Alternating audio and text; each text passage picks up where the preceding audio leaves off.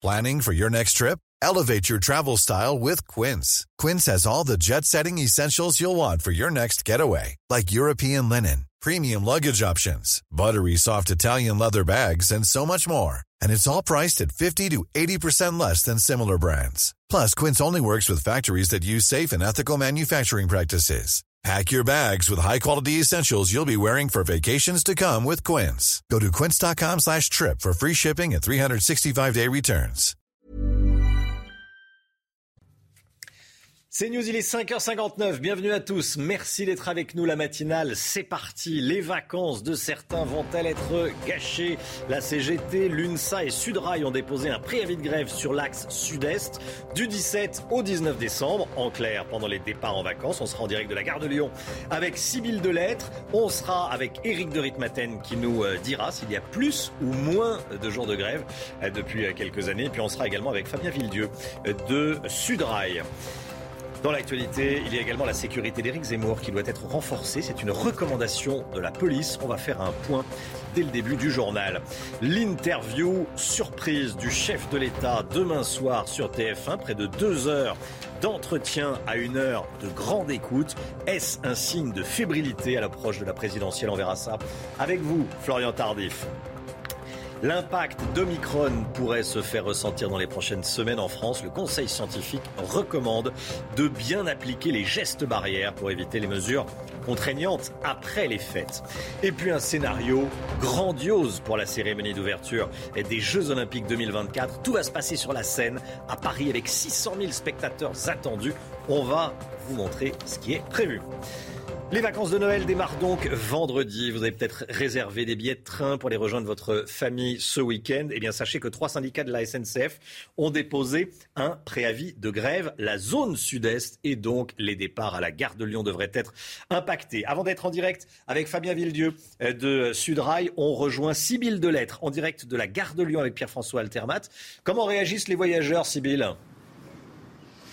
Bah alors euh, écoutez Romain, pour l'instant les voyageurs attendent de voir comment euh, les choses vont se passer car en fait le préavis a été posé mais les conducteurs de train ont jusqu'à demain pour dire s'ils sont euh, grévistes ou non. Les trains qui devraient être impactés partiraient d'ici de la gare de Lyon en direction de Besançon, de Dijon, de Lyon, de Marseille ou encore de Nice. Le préavis il débute vendredi et se prolongera pendant tout ce premier week-end de vacances. Un appel lancé, vous l'avez dit, par trois syndicats, UNSA, CGT Cheminot et Sud Rail. Ils réclament une prime Covid et une hausse euh, des euh, salaires. Alors les prévisions, on les attend euh, pour demain. On sera fixé demain sur l'état réel du trafic pour ce week-end. Ce que je peux vous dire, c'est que 7 conducteurs sur 10 ont déjà déclaré vouloir faire grève.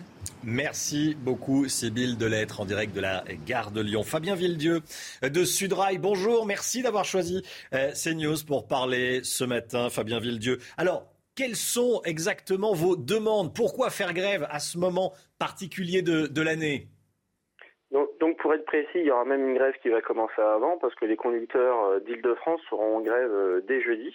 Voilà. Et euh, au niveau de l'axe TGV Sud-Est, ça commencera à partir de vendredi. Par ailleurs, aujourd'hui, on est mardi. Donc, euh, on a encore l'espoir de pouvoir négocier avec la direction de la SNCF sur un contentieux qu'on a.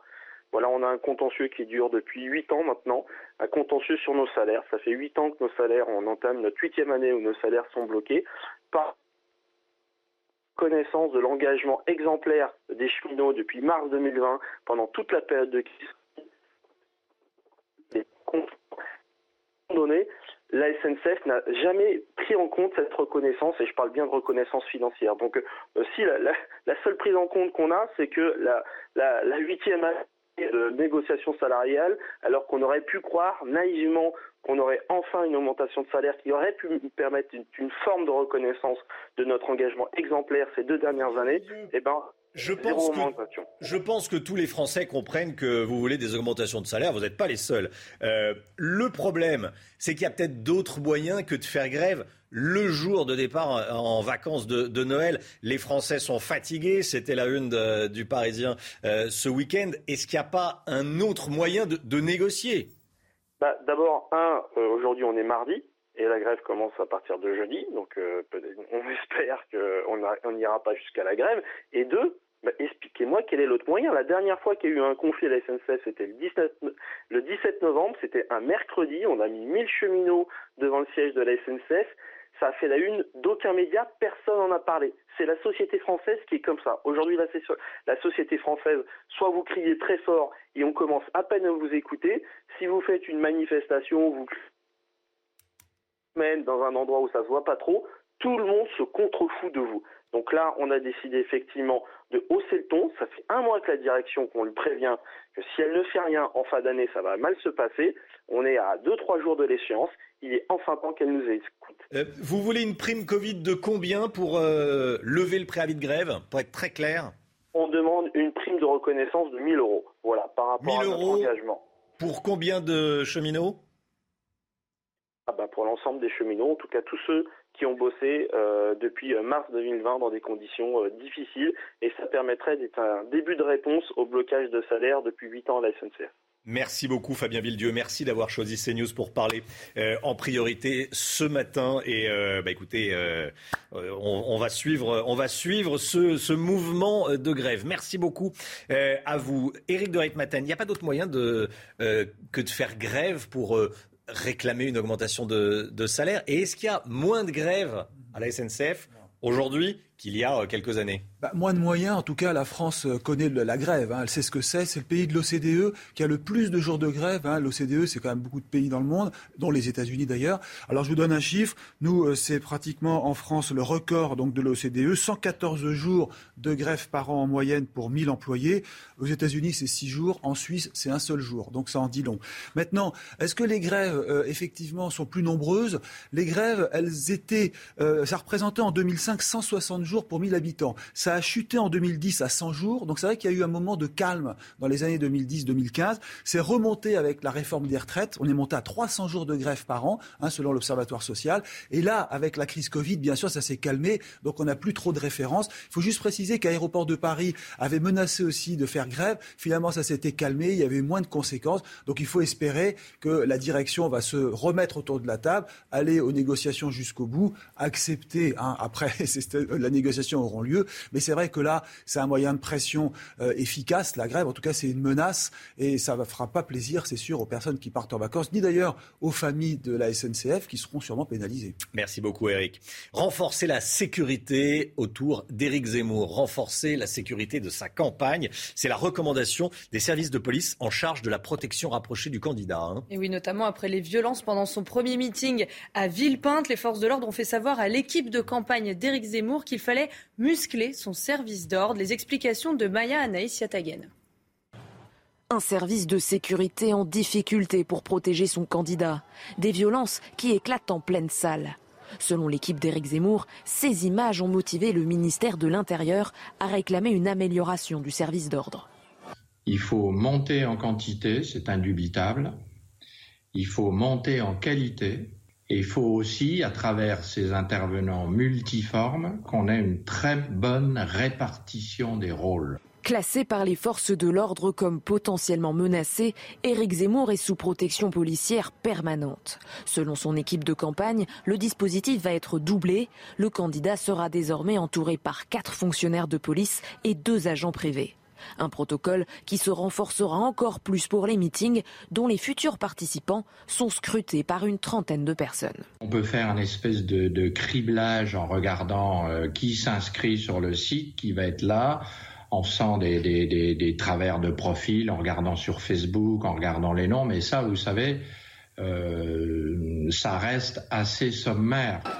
Pour l'instant, l'équipe de sécurité ne fait que surveiller les profils qu'elle a repérés elle aimerait, à terme, pouvoir empêcher ces derniers de se rendre aux événements. Voilà, et pour le dernier jour de son déplacement en Arménie, Eric Zemmour a rencontré hier soir les présidents de commission et des députés arméniens au Parlement. Il a publié ses photos sur Twitter pour les remercier pour leur accueil. Ça a surpris tout le monde. on a appris l'existence d'une interview d'Emmanuel Macron 48 heures seulement avant sa diffusion. Ce sera demain soir à une heure de grande écoute euh, sur TF1. Euh, c'est la chaîne qui a le plus de, téléspectateurs aujourd'hui. Florian Tardif, pourquoi Emmanuel Macron va prendre la parole pendant deux heures sur la première chaîne de France? Est-ce que ce n'est pas un signe de fébrilité à l'approche de la présidentielle? En tout cas, c'est la surprise euh, du chef à quatre mois maintenant de, de la présidentielle. Une émission intitulée Où va la France? Où va-t-elle? Quels enseignements? Où est-elle? Quels enseignements euh, le chef de l'État tire de ses euh, quatre premières années à la tête du pays et où va-t-elle? Quelles réformes il souhaite? Il faudra engager dans les années à venir. C'est un traditionnel exercice pour un président de la République. À la fin euh, de son quinquennat Est-ce qu'il va en profiter pour lever le doute, l'ambiguïté sur sa possible candidature, sa sans doute candidature pour, pour la prochaine élection présidentielle? Il est peu probable, même si le chef de l'État aime, on l'a vu, à nouveau avec euh, cet entretien euh, télévisé aime être imprévisible. En attendant, ce petit jeu auquel ça donne Emmanuel Macron a le don d'agacer euh, l'opposition puisque Valérie Pécresse a fait savoir qu'elle souhaitait saisir le CSA, le CSA, le Conseil supérieur de l'audiovisuel, qui est en charge de réguler le temps de parole des politiques, mais également des candidats lors d'une élection présidentielle, dont la majorité en réplique en expliquant que le chef de l'État a toujours rendu compte de son action aux Français. Il est naturel qu'il continue à le faire jusqu'à la fin de son mandat. Reste qu'en réalité, Romain, vous l'avez compris, Emmanuel Macron surjoue l'omniprésence sur la scène médiatique pour eh éviter d'être débordé par ses adversaires qui, eux, sont officiellement en campagne. Merci Florian. Des caméras de vidéosurveillance vont être installées au Mont Valérien. Euh, c'est une information de nos confrères de France Info, une décision prise suite aux tags scandaleux retrouvés euh, ce week-end sur le monument à la mémoire des résistants et des combattants français de la Seconde Guerre mondiale, où l'on peut lire Antipass, avec les deux S d'Antipass, écrit comme le sigle SS. C'est évidemment euh, un scandale. Un gang de voleurs de montres de luxe jugé pour 14 agressions. Six individus comparaissent aujourd'hui et demain devant le tribunal correctionnel de Nanterre. Hein, Ils ont entre 19 et 20 ans et vivent dans le 19e arrondissement de Paris. Ils sont violents et revendiquent leurs agressions dans des clips de rap, un phénomène de plus en plus fréquent, notamment dans la capitale civile de lettres et Charles Baget. Il ne s'intéresse qu'aux montres, des modèles de luxe qui peuvent valoir plusieurs milliers, voire dizaines de milliers d'euros. Six jeunes de 19 et 20 ans, venant du 19e arrondissement, sont jugés aujourd'hui et demain pour une série de 14 vols commis dans le 16e arrondissement parisien entre septembre et novembre 2020.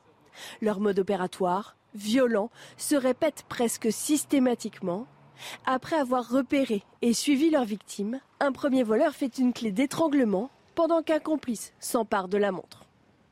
On a, on a une connaissance qui euh, elle rentrait en pleine journée chez elle euh, en voiture. Elle s'est fait suivre dans son parking par quatre individus à pied et euh, les individus l'ont tabassé, l'ont mis au sol, ils ont pris sa montre. Face à la recrudescence de ces agressions, les habitants du quartier sont sur leur garde. J'ai plus tendance à cacher mes objets de valeur sur moi.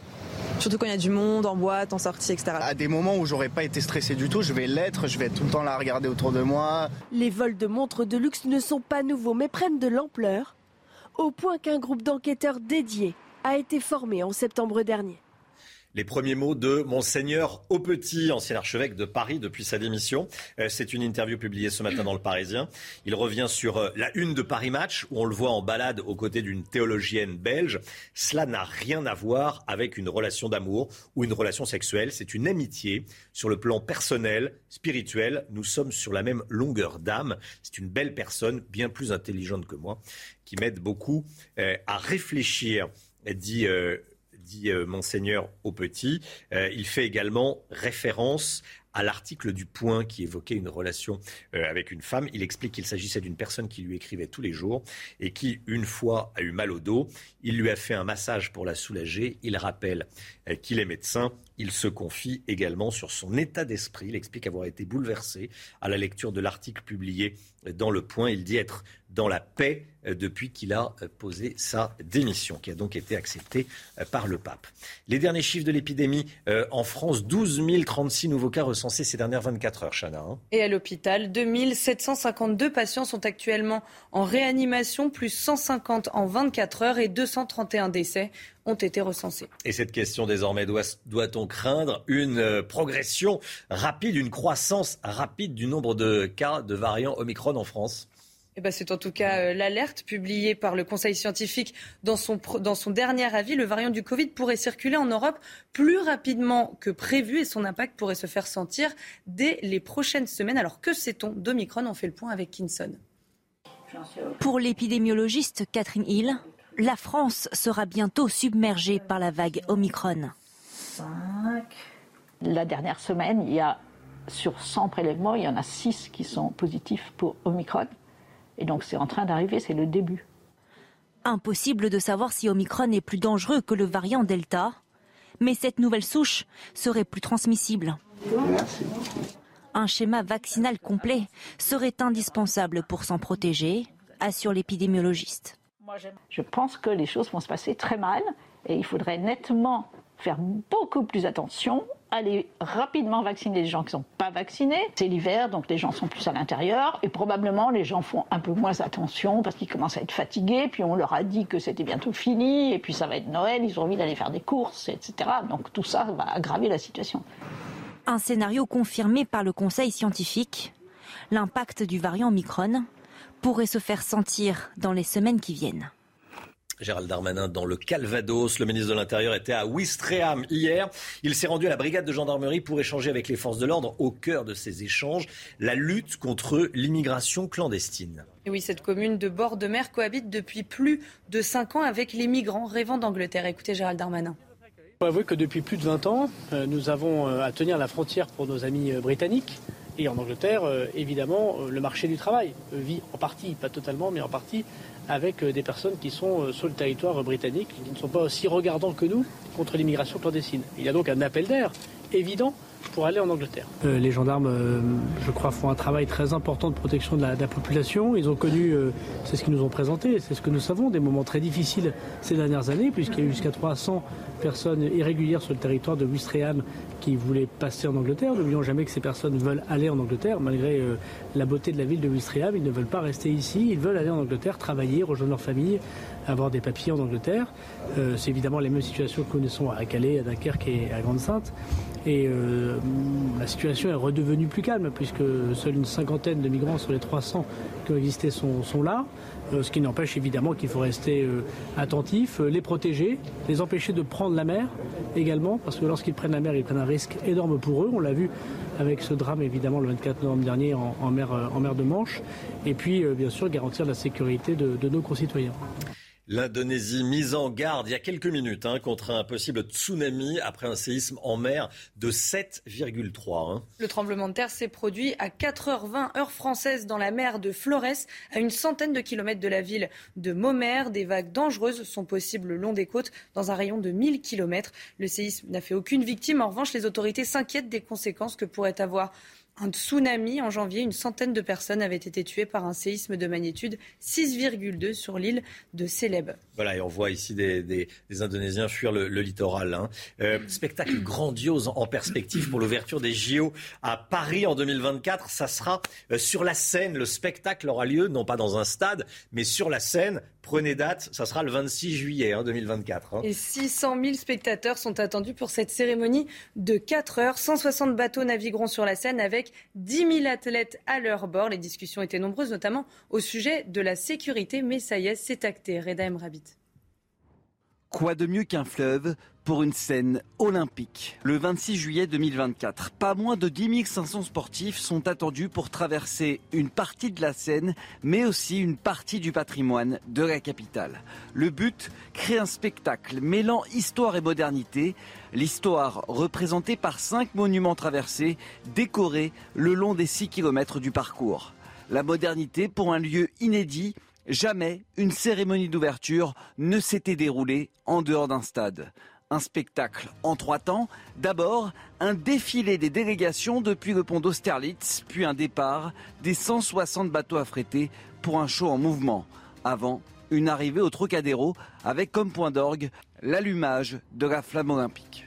600 000 spectateurs sont attendus, du jamais vu. Une inauguration à part pour faire des JO la plus belle scène du monde belle scène.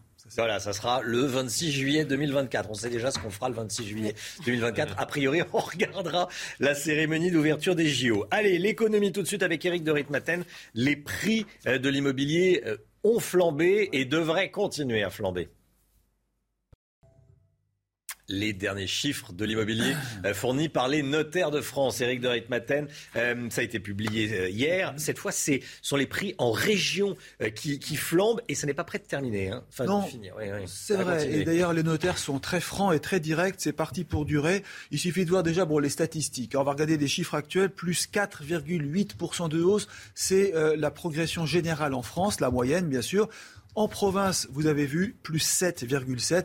Et on aperçoit des pics considérables dans des villes qui jusque-là étaient calmes. Orléans, plus 10%, Reims, Rennes, même Saint-Étienne, qui était la ville la moins chère de France avec un mètre carré à 1000 euros, eh bien, est passé à 1100 euros, donc ça fait 10%. À côté de cela, eh bien, l'île de France stagne. Paris n'augmente pratiquement pas, plus 0,6. Et donc, les prix sont tellement hauts que, en un an, le pouvoir d'achat immobilier a baissé. Pour un appartement équivalent, pour un crédit équivalent, vous avez perdu 4 mètres carrés en l'espace de 12 mois. Pardon. Vous en étouffez. oui, c'est vrai. Bon, attendez, vous rassurez-vous, c'est pas le Covid. oui, effectivement, vous faites bien de préciser.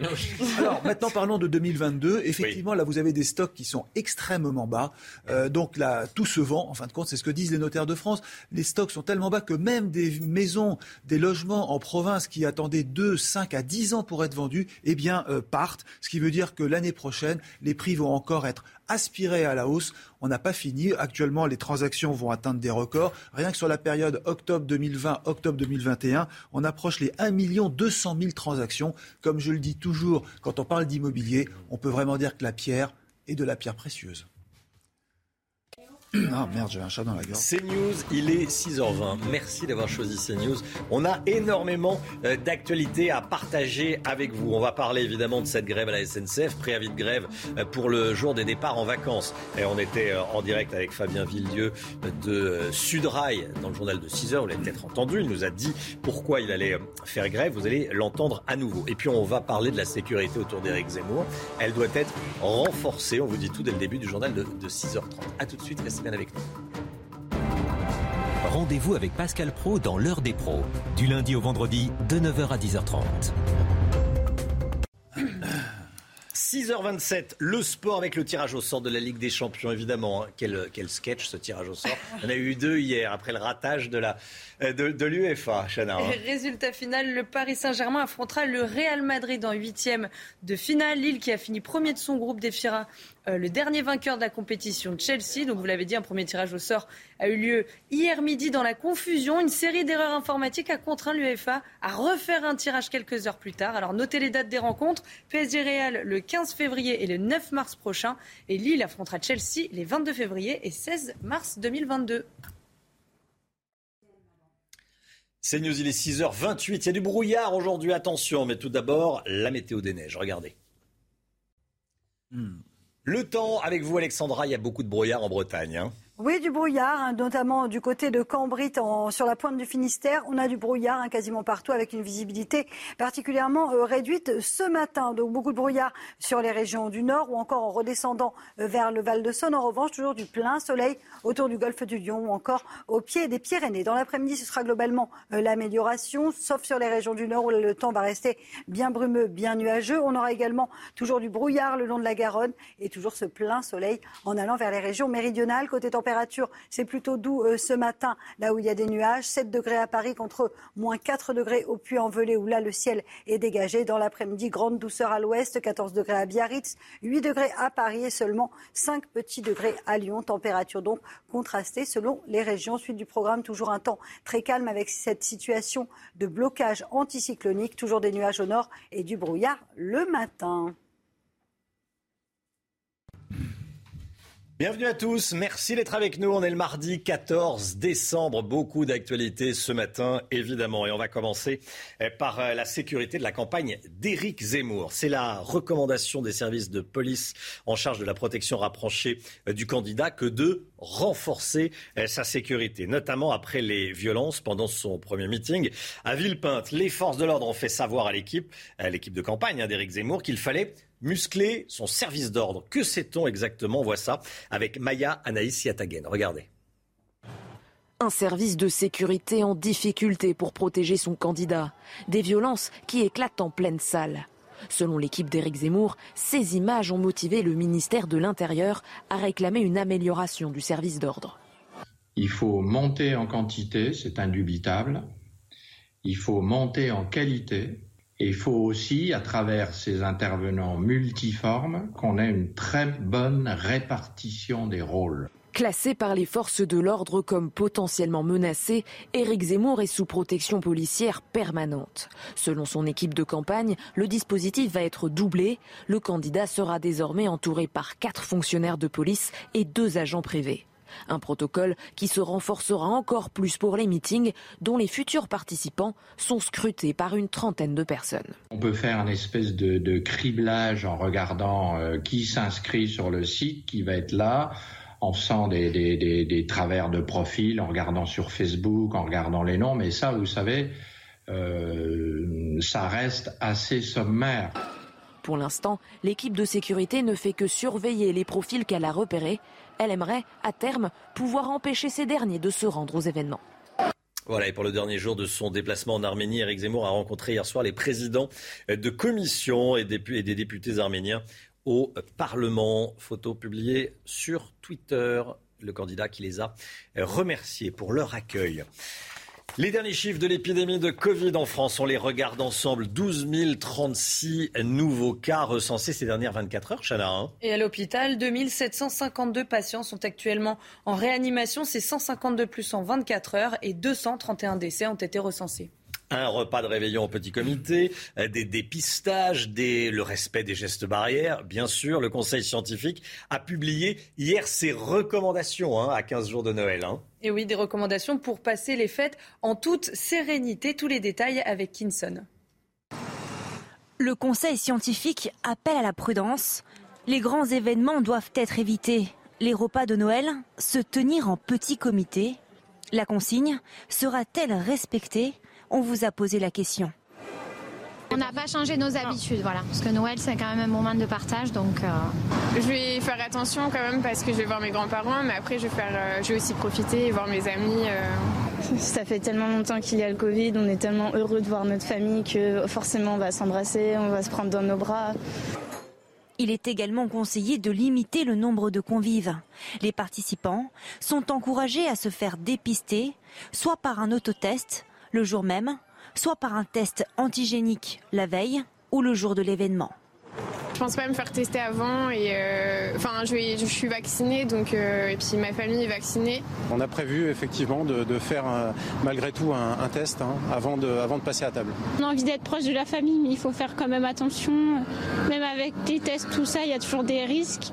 Outre les gestes barrières et le rappel vaccinal, les personnes les plus fragiles sont invitées à se protéger avec un masque de type FFP2. Enfin, aérer 10 minutes par heure au minimum, voire en permanence, les lieux où se tiennent les festivités. Florian Tardif avec nous avant de retrouver le professeur Amouyel. En clair, c'est vigilance en décembre pour éviter les contraintes en janvier. Hein. Oui, ce n'est pas tous les jours que les autorités euh, sanitaires nous recommandent pour les fêtes de fin d'année de pratiquer un prélèvement nasopharyngé avant de se rendre à un repas de Noël. Alors pourquoi une telle prudence? Tout simplement parce que la France fait face à une cinquième vague épidémique et que pour l'heure, la campagne de rappel n'aura pas un impact significatif sur la progression de cette épidémie. Euh, c'est euh, ce qu'a analysé le Conseil scientifique lors d'un dernier avis publié hier cette campagne de rappel aura un impact significatif à partir de la mi-janvier lorsque 26 millions de Français auront reçu une dose de rappel. La recommandation du Conseil scientifique pour les, pour les fastes. Bon, il y a une petite, coquille, comme on dit, pour les fêtes, évidemment. Pour les fêtes qui ne seront pas fastes. Ils ne seront pas fastes, oui. Toujours. Euh, les vacances de Noël, ça démarre vendredi. Vous avez peut-être réservé des billets de train pour aller euh, rejoindre votre famille le week-end prochain. Eh bien, attention, il y a un préavis de grève qui a été déposé à la SNCF par la CGT, l'UNSA et Sudrail, hein, Chana. Et c'est la zone sud-est, donc les départs à la gare de Lyon qui devraient être les plus impactés par ces grèves. Fabien Villedieu, délégué syndical Sudrail, était notre invité dans le journal de 6 heures. Il explique les raisons de cette grève. Écoutez. Aujourd'hui, la société française, soit vous criez très fort et on commence à peine à vous écouter. Si vous faites une manifestation, vous mène dans un endroit où ça se voit pas trop, tout le monde se contrefout de vous. Donc là, on a décidé effectivement de hausser le ton. Ça fait un mois que la direction, qu'on lui prévient que si elle ne fait rien en fin d'année, ça va mal se passer. On est à 2-3 jours de l'échéance. Il est enfin temps qu'elle nous écoute. On demande une prime de reconnaissance de 1000 euros pour l'ensemble des cheminots, en tout cas tous ceux qui ont bossé euh, depuis mars 2020 dans des conditions euh, difficiles. Et ça permettrait d'être un début de réponse au blocage de salaire depuis 8 ans à la SNCF. Voilà, donc les grévistes réclament une prime Covid de 1000 euros, nous a dit Fabien Villedieu. Écoutez les réactions de voyageurs recueillies par Sybille Delettre et Pierre-François Altermat à la gare de Lyon, qui est concernée à Paris. Ça manquait. Hein oh bah écoutez, énormément. J'ai dit égoïste, voilà. Pourquoi? Pourquoi? Je pense qu'en ce moment on passe des périodes assez difficiles et qu'on on, se doit d'être tous solidaires. Ce sera un désagrément pour, certainement pour les voyageurs dont je fais partie. Fatalement, on part sur la côte d'Azur là, maintenant.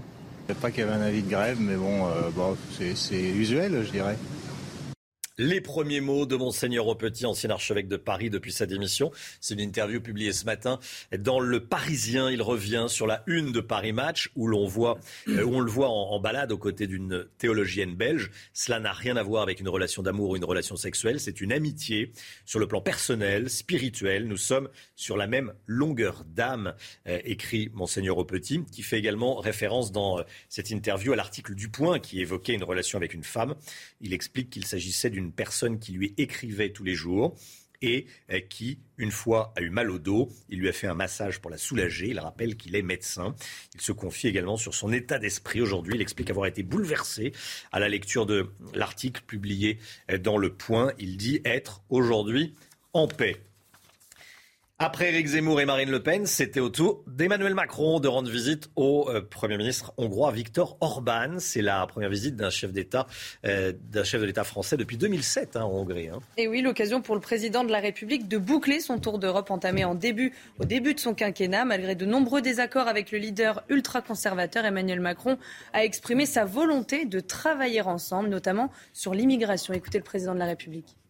En matière de politique migratoire, Là aussi, il y a eu par le passé des points de tension. Je pense que ce que l'Europe a vécu ces dernières semaines, et nous l'évoquerons tout à l'heure en particulier avec nos collègues polonais, est de nature à nous conduire à repenser une organisation commune pour mieux prévenir les flux migratoires, protéger nos frontières extérieures et réussir à trouver les voies et moyens d'une coopération plus efficace entre Européens sur ce sujet.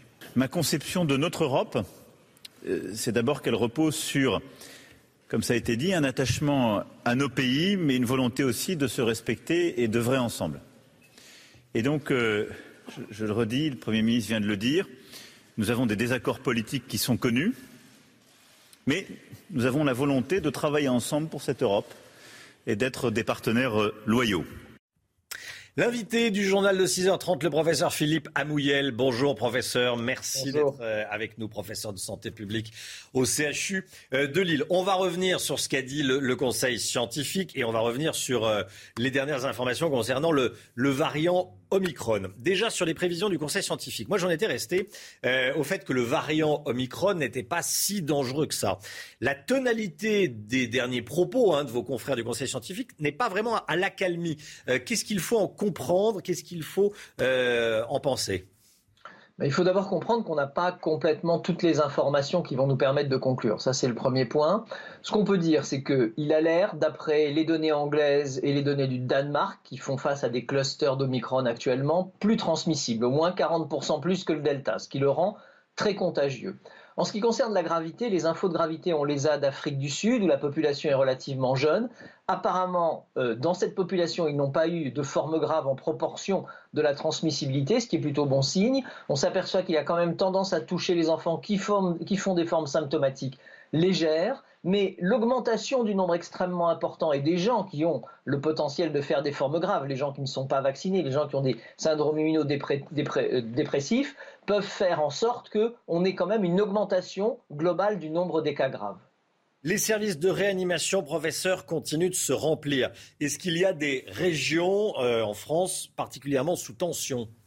Et oui, toutes les régions qui sont actuellement passées en plan blanc, soit sont déjà sous tension ou se préparent à passer sous tension. C'est le cas du Nord, c'est le cas de l'Est. Et on se rend compte en fait que ce n'est pas que les cas de Covid. Hein. Je vous rappelle qu'on continue malheureusement à être malade, continue à avoir besoin des services de réanimation en sortie de chirurgie lourde, dans des accidents graves, et que la place n'est pas absolument extensible. Donc il faut absolument contenir et la vague de Covid, mais également les vagues épidémiques de grippe, par le port du masque en particulier.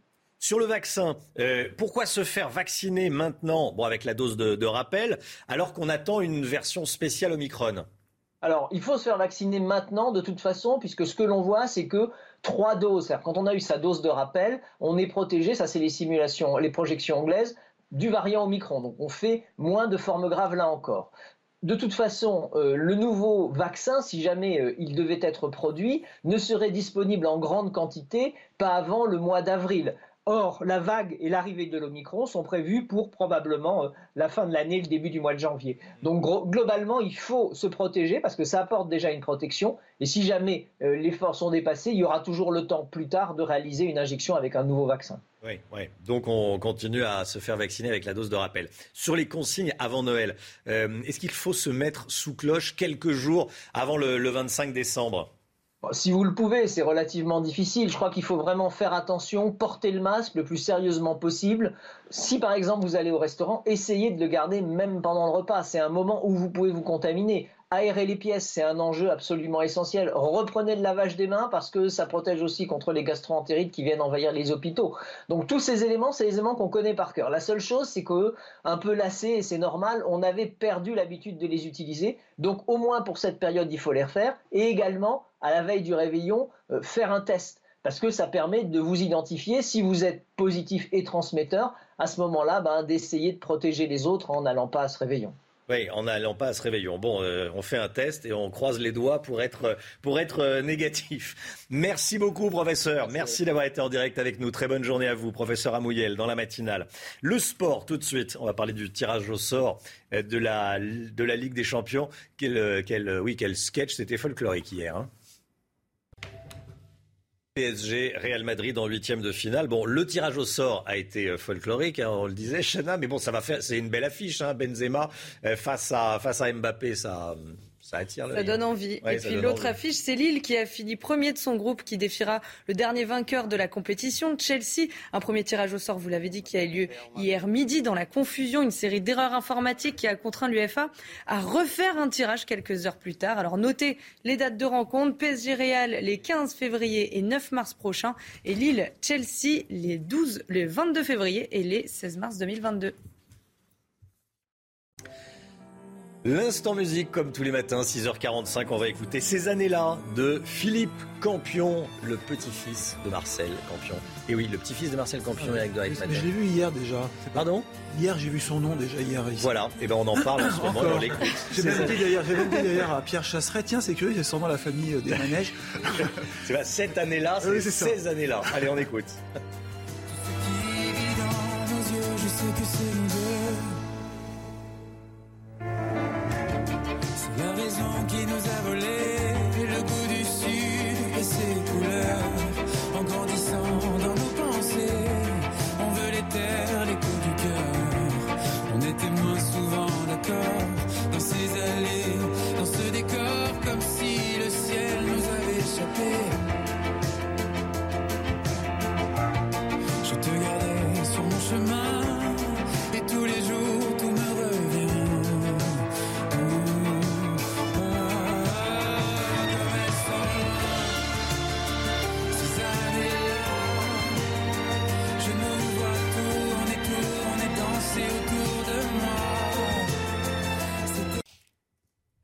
C'est News, il est 6h46. Restez bien avec nous dans un instant la politique avec vous Florian Tardif. Euh, pourquoi le président de la République a-t-il décidé euh, d'être euh, sur TF1 à une heure de très grande écoute mercredi soir Est-ce que c'est un signe de fébrilité du président qui pourrait déclarer sa candidature bientôt à quelques mois de la présidentielle? On va en parler dans un instant et puis on va vous parler de la grève à la SNCF.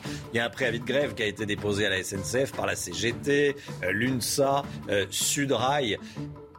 Préavis de grève à la SNCF quelques jours avant les, les vacances. La grève démarrerait vendredi prochain, le jour des grands départs en vacances de Noël. On en parle évidemment dans la matinale. Restez bien sur CNews avec nous. À tout de suite.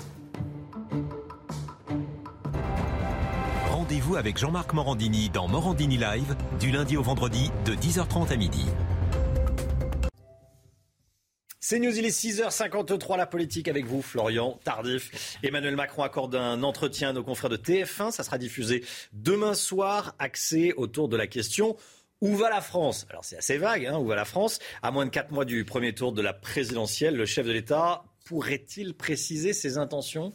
Peu probable, Romain, même si Emmanuel Macron nous a habitués à être imprévisibles ces derniers mois, pour leur rien à filtrer du contenu précis de l'entretien qu'il a accordé à nos confrères. Nous savons seulement que cette émission a été enregistrée ce dimanche dans les conditions du direct et s'articulera autour du triptyque passé, présent, avenir. Passé, car le chef de l'État devrait revenir en longueur euh, sur son quinquennat, sur la manière dont il l'a vécu. Présent, car la question de la menace de la cinquième vague à l'approche des fêtes de fin d'année sera abordée. Et avenir, car il sera question de l'avenir de la France. Emmanuel Macron, où va la France? Tel est le titre de cet entretien, annoncé comme exceptionnel, un moyen pour le chef de l'État d'aborder les grands chantiers qu'il souhaite ou qu'il faudra mener à l'avenir avant comme après avril 2022. Autant dire qu'Emmanuel Macron risque de passer maître dans le maniement de la prétérition ou l'art de feindre, ne pas vouloir dire ce que néanmoins on annonce très clairement, comprenez, que mercredi, il pourrait affirmer euh, qu'il ne se prononcera pas sur sa candidature à la présidentielle tout en rendant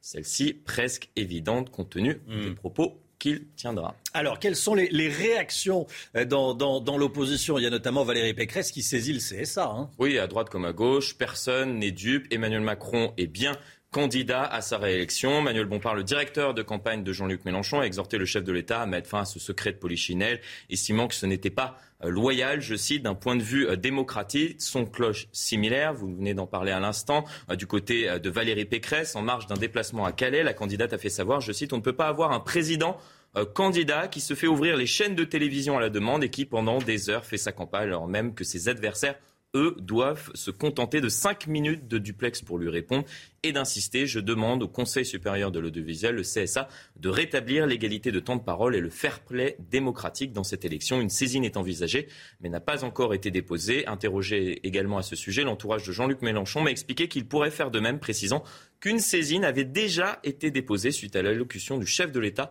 en novembre dernier. Bon, le président de la République qui ne se prive pas d'occuper, bon, il a tout à fait le droit, euh, l'espace médiatique. Oui, j'ai interrogé à ce sujet plusieurs personnes qui gravitent autour du chef de l'État sans obtenir de réponse concrète à ma question, à savoir comment expliquer cette volonté d'Emmanuel Macron d'occuper l'espace médiatique en ce moment. Tous les six mois, on nous dit que le président de la République est particulièrement présent sur le terrain ou dans les médias, m'a expliqué une parlementaire, ce à quoi j'ai répondu. N'avait-il pas dit qu'il serait un président à la parole rare Ce à quoi l'intéressé n'a préféré pas répondre. Une autre m'a affirmé sans langue de bois aucune, Romain, il a toujours rendu compte de son action aux Français, je cite, et il est naturel qu'il continue à le faire jusqu'à la fin de son mandat. En réalité, Emmanuel Macron surjoue l'omniprésence au sein euh, donc de l'espace médiatique pour éviter d'être débordé par ses adversaires et ses adversaires lui reprochent d'utiliser sa fonction pour faire campagne. C'est le jeu auquel se prête chef de l'État et opposition à chaque campagne électorale. En 2011, Nicolas Sarkozy avait été accusé d'être mmh. président euh, candidat et l'argument fut utilisé avec Jacques Chirac, avec François Mitterrand et je pourrais continuer ainsi à remonter le fil de l'histoire. Voilà, alors annoncer une interview euh, à une heure de grande écoute sur la première chaîne de France 48 heures avant, c'est étonnant. Est-ce que c'est un signe de fébrilité tiens, à l'approche de la présidentielle? On va en débattre dans euh, un instant. 8h15, soyez là. Et Laurence Ferrari recevra le docteur Benjamin Davido, infectiologue Benjamin Davido, interrogé euh, par Laurence Ferrari. 8h15, le temps tout de suite. Alexandra, du grand beau temps à la montagne. Hein. Oui, après les chutes de neige exceptionnelles la semaine dernière, on retrouve des conditions météo très agréables, comme ce fut le cas hier du côté de Chabanon, situé dans les Alpes de Haute-Provence, avec au programme un grand beau temps, du soleil, un ciel parfaitement dégagé. Et cela devrait durer au moins euh, jusqu'à Noël. Donc c'est de bon augure si vous êtes à la montagne la semaine prochaine, puisque vous allez avoir un temps calme, sec et ensoleillé. Attention, le département euh, des Landes reste placé sous surveillance, avec toujours cette crue de la Dour. Alors même s'il n'y a pas de précipitation cette semaine. Certains cours d'eau ont vraiment euh, du mal et débordent toujours. Hein. La décrue est lente, bien trop lente, notamment euh, pour la Dour, donc dans les Landes. Alors ce matin, un temps relativement calme. Néanmoins, il y a beaucoup de nuages, beaucoup de brouillards, avec d'ailleurs quelques brouillards hein, localement givrants entre le sud-ouest des régions centrales ou encore le nord-est du pays. Toujours du grand beau temps en revanche sur l'arc méditerranéen ou encore au pied des Pyrénées où il n'y aura pas un seul nuage à l'horizon. Dans l'après-midi, c'est globalement l'amélioration après dissipation des brouillards, même si sur les régions du nord, vous ne verrez pas le soleil entre la Bretagne, le bassin parisien, le nord, les Ardennes ou encore la Lorraine et l'Alsace. Toujours un temps bien nuageux, bien brumeux. Côté température, c'est plutôt doux sous les nuages ce matin avec 7 à 8 degrés pour le bassin parisien, 10 degrés en moyenne euh, en Bretagne contre moins 4 degrés actuellement au Puy-en-Velay. Dans l'après-midi, les températures resteront douces à l'ouest, 14 degrés en moyenne pour le Pays Basque contre seulement 5 degrés à Lyon et 4 degrés à Besançon. La suite du programme, temps calme tout au long euh, de la semaine avec toujours cette grisaille qui va persister et ces nombreux brouillards matinaux. C'est nous, il est 7h pile. Bienvenue à tous et merci d'être avec nous. On est le mardi 14 décembre à la une. Et si le début des vacances de Noël était gâché par des syndicalistes SNCF. Il y a un préavis de grève à la SNCF, essentiellement sur l'axe Grand Est, c'est-à-dire le sud-est de la France. On est en direct avec Sybille Delettre à la gare de Lyon. Le préavis court à partir de vendredi, jour des grands départs. À tout de suite, Sybille. Et puis on va en parler avec vous. Et dans un instant, Eric Tegner, bonjour. Et vous êtes directeur de la rédaction de Livre Noir. Et avec vous, Denis de Montpion. Bonjour, bonjour. Denis. Vous êtes éditorialiste. Les vacances de Noël démarrent donc vendredi. Vous avez peut-être euh, réservé des billets de train pour aller rejoindre votre famille ce week-end. Eh bien, sachez que les syndicats de la SNCF, la CGT, l'UNSA et Sudrail ont déposé un préavis de grève, Chana. Hein. et la zone sud-est, et donc les départs gare de Lyon devraient être les plus impactés par ces grèves. Et justement, on va rejoindre Sybille Delettre en direct de la gare de Lyon avec Pierre-François Altermat. Sybille, comment réagissent les voyageurs? Mais ce que je peux vous dire, c'est que les voyageurs que nous avons croisés ici, ils sont plutôt résignés, voire habitués euh, à ces préavis de grève qui sont euh, lancés à quelques jours de vacances ou de grands départs. Un préavis euh, qui est cette fois prévu pour commencer vendredi et se poursuivre pendant tout ce premier week-end de vacances scolaires, de vacances de Noël, ce moment où les familles se regroupent, comme vous l'avez dit, c'est l'axe sud-est qui sera le plus impacté. Les, les trains qui partent d'ici de la gare de Lyon, direction euh, Besançon, Lyon, Marseille ou encore Nice. Mais ce que je peux vous dire également, c'est qu'on n'a pas encore de prévision de trafic pour ce week-end, car euh, les grévistes peuvent se déclarer jusqu'à demain. Euh, la seule chose que l'on sait pour l'instant, c'est que 7 conducteurs sur 10 ont indiqué qu'ils souhaitaient faire grève. Merci beaucoup, Sybille Delettre. Renforcer la sécurité de la campagne d'Éric Zemmour, c'est la recommandation des services de police en charge de la protection rapprochée du candidat, notamment après les violences pendant son premier meeting à Villepinte. Les forces de l'ordre ont fait savoir à l'équipe de campagne d'Éric Zemmour qu'il fallait muscler son service d'ordre. Et là, euh, on le voit euh, lors d'une réunion à Erevan, euh, lors de son déplacement, lors de son déplacement en, Arménie. Écoutez ce que nous a dit Pascal Bito-Panelli, ancien commandant fonctionnel du SPHP, le service de protection des hautes personnalités et expert en sécurité. Il faut monter en quantité, c'est indubitable. Il faut monter en qualité, il faut qu'on ait un personnel qui sache gérer euh, la situation stable, mais aussi, et c'est très important, le mode dégradé. Et il faut aussi, à travers ces intervenants multiformes, qu'on ait une très bonne répartition des rôles. Voilà, Pascal Bito-Penelli, spécialiste des questions de sécurité, qui sera en direct avec nous à 7h50. Un spectacle grandiose en perspective pour l'ouverture des Jeux Olympiques à Paris. Ça sera sur la scène le 26 juillet 2024. On voit les premières ébauches de ce à quoi ça pourrait ressembler. Hein. Et 600 000 spectateurs sont attendus pour cette cérémonie de 4 heures. 160 bateaux navigueront sur la Seine avec 10 000 athlètes à leur bord. Jamais une cérémonie d'ouverture ne s'était déroulée en dehors d'un stade. Alors les discussions étaient nombreuses, notamment au sujet de la sécurité. Mais ça y est, c'est acté et on a hâte d'y être.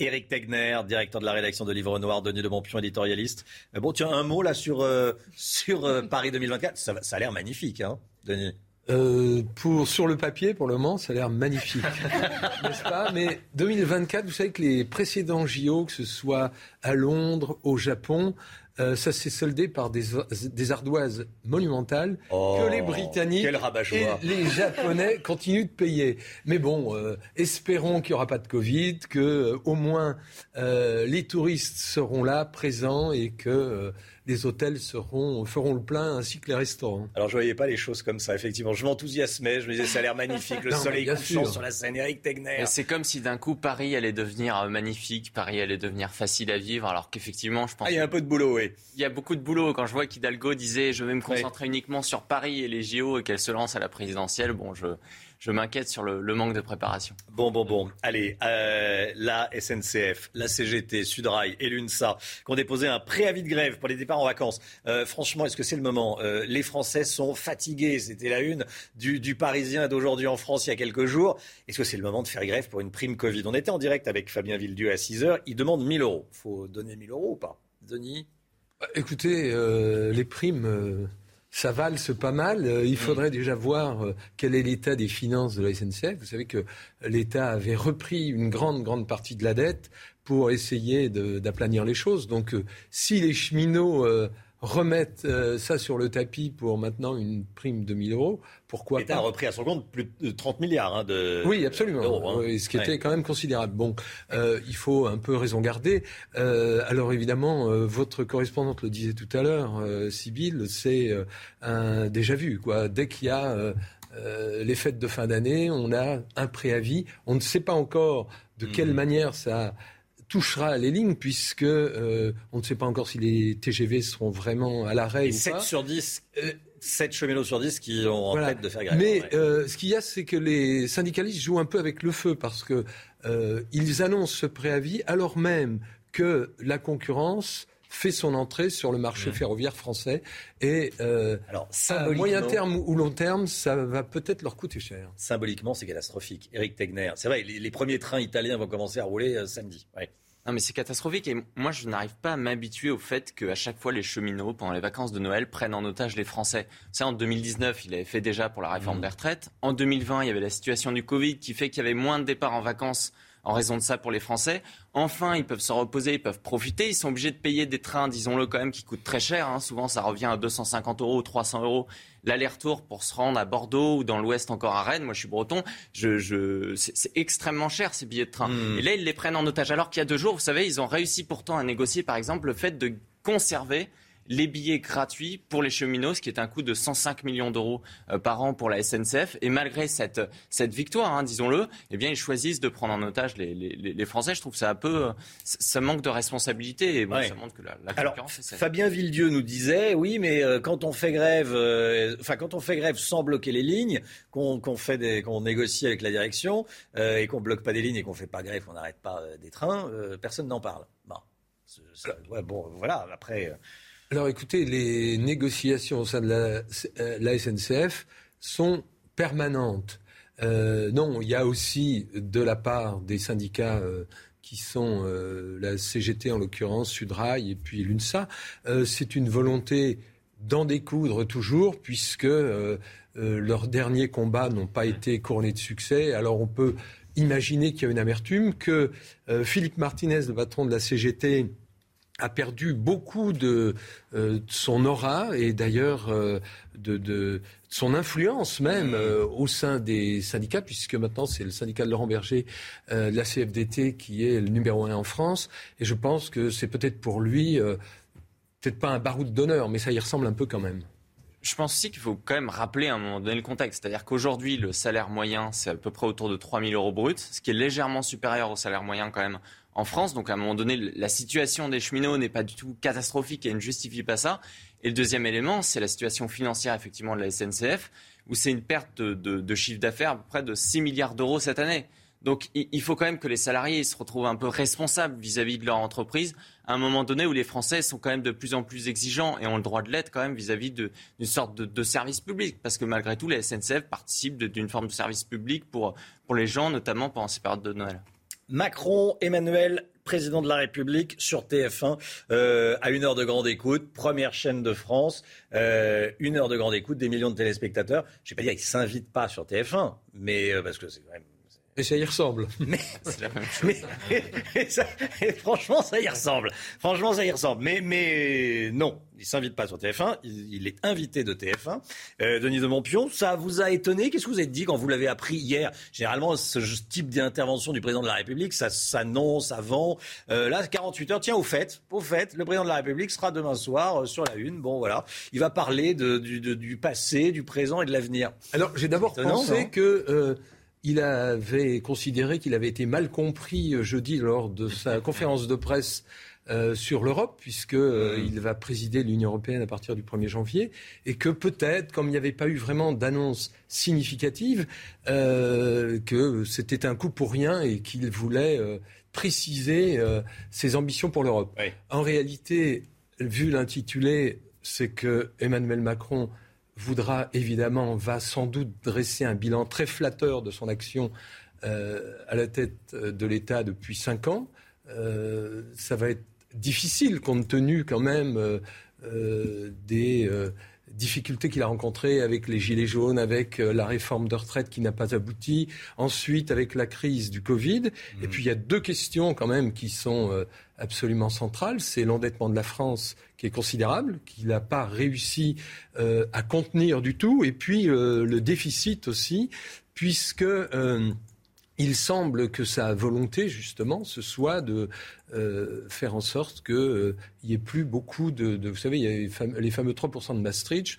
On est aujourd'hui à, je crois, près de 5%. Et euh, donc, il laisse complètement filer les finances publiques. Et l'endettement de la France, euh, Denis, je vous coupe, mais c'est que le début. Parce qu'il y a de l'inflation, près de 7% aux États-Unis. Ça veut dire que les taux vont remonter. Et les taux vont remonter. Ça veut dire que quand on va emprunter, ça va nous coûter beaucoup, beaucoup plus cher qu'aujourd'hui. Euh, C'est que le début de la, de la blague, j'allais dire. Eric Tegner. Bah, C'est vrai que la situation d'hyperinflation qu'on connaît aujourd'hui euh, en Turquie d'ailleurs ou qu'on connaît dans d'autres pays pourrait tout à fait impacter la, la France. Après, sur son intervention, moi ce qui m'a surpris aussi, c'est le fait d'avoir une émission enregistrée trois jours à l'avance. J'irai pas jusqu'à dire que c'est la propagande, mais à un moment donné, en fait, même le timing, c'est-à-dire qu'on voit que Valérie Pécresse monte dans les sondages, qu'elle lui grappille des points, qu'elle pourrait gagner face à un second tour. Et d'ailleurs, c'est le soir même qu'elle devait et qu'elle a dû du coup annuler un débat sur une, euh, sur une chaîne concurrente de, de CNews. Donc c'est Eh. c'est assez surprenant. Mais ceci dit, je vous entendais tout à l'heure effectivement par parler des oppositions qui expliquent que c'est scandaleux qu'il utilise un peu sa position.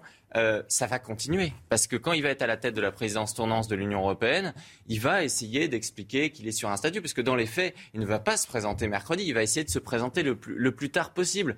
Et on le voit Ah bah, il aujourd'hui. n'a pas intérêt à le dire euh, tout de suite. Pas du tout, puisqu'il est dans une situation très, Mm. très confortable. On le voyait chez Orban euh, en, en Hongrie, c'était euh, surprenant. D'un coup, il Ça, était après, son tous- ami. tous les présidents. on a fait ce procès à tous les présidents de la République. hein. Alors la différence avec Mais Emmanuel bon. Macron, c'est qu'en fait, il a quand même profité de la situation Covid où il a eu par exemple des audiences bien plus importantes que tous les présidents auparavant parce qu'à chaque fois il les convoque Mm. euh, lors, euh, lors de, des émissions le soir parce que voilà parce que ça, ça semble important et donc je trouve que là-dessus il y y a un court un véritable risque hein, quand même à, euh, avec cette émission euh, parce qu'on le voit quand même beaucoup. euh, il fait énormément, il multiplie les déplacements. Il y a eu Bruxelles, etc. C'est qu'il y a une espèce de saturation de l'espace médiatique et que euh, finalement les téléspectateurs, les Français n'impriment plus. Et ça, c'est le grand danger parce qu'au fond. Euh, Qu'attend-on aujourd'hui d'Emmanuel Macron? Outre son bilan que d'ailleurs ses ministres, euh, dont ses ministres le rebattent les oreilles euh, jour après jour, c'est où va la France? Oui, où va la France? Quel projet? Comment Que va-t-il faire s'il est candidat? Et il sera candidat pour, en effet, faire repartir la machine, parce qu'on nous dit, voilà, il y a de la croissance, etc. La croissance, ça se traduit pas beaucoup par euh, euh, la création d'usines, d'emplois. Il y a énormément d'emplois aidés euh, dans tous les secteurs. Mais vous savez, des créations d'emplois, j'allais dire brutes.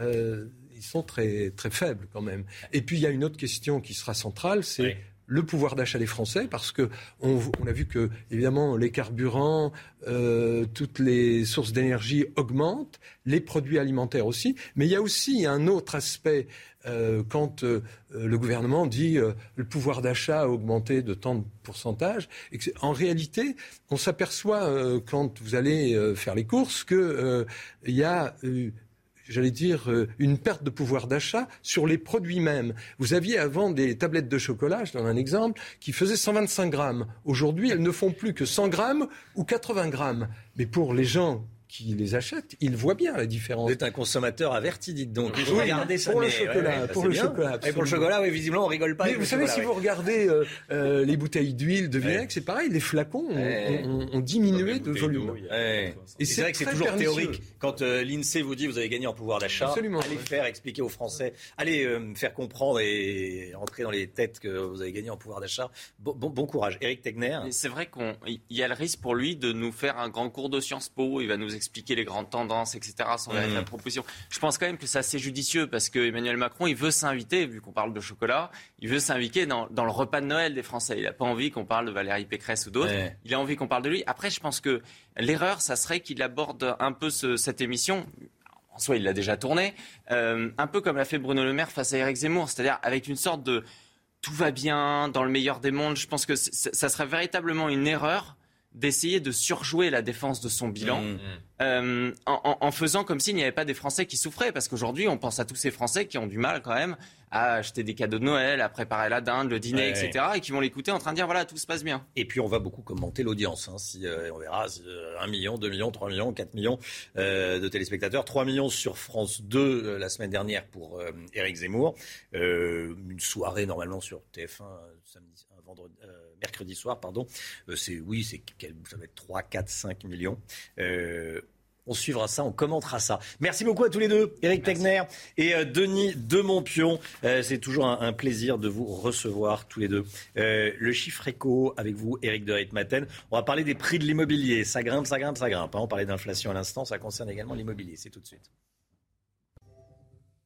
Éric de Ritmaten, les prix de l'immobilier ont grimpé et ça va continuer. hein. Ça va continuer, les notaires l'ont dit hier. Alors bien sûr, il y a un phénomène de rattrapage. hein. Là, pour l'instant, on en est à un record jamais atteint. 1 200 000 ventes enregistrées euh, entre octobre 2020 et octobre 2021. C'est un rattrapage. Les prix ont poussé très loin, très haut, 4,8% de hausse. Ça, c'est pour la France en général.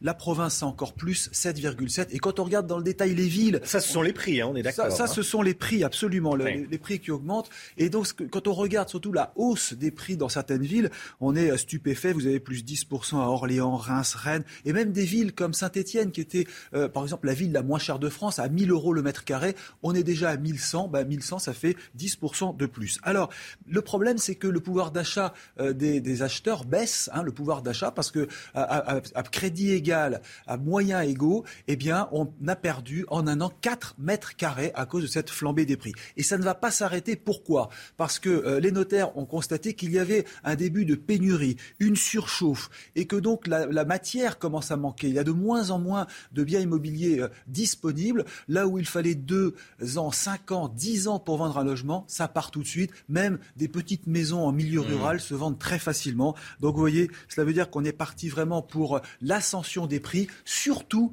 en région, parce que paradoxalement, Paris s'est calmé, c'est très stable et, euh, n'augmente que de 0,6%. Et la région parisienne, elle aussi, est calme, mais il faut le préciser, après une flambée considérable ces dernières années. Tirage au sort de la Ligue des Champions. Un sketch. Il y en a eu deux tirages au sort parce qu'ils se sont trompés. On en parle tout de suite. Il y a eu donc deux tirages, l'UEFA s'est trompé. Bon, ça arrive.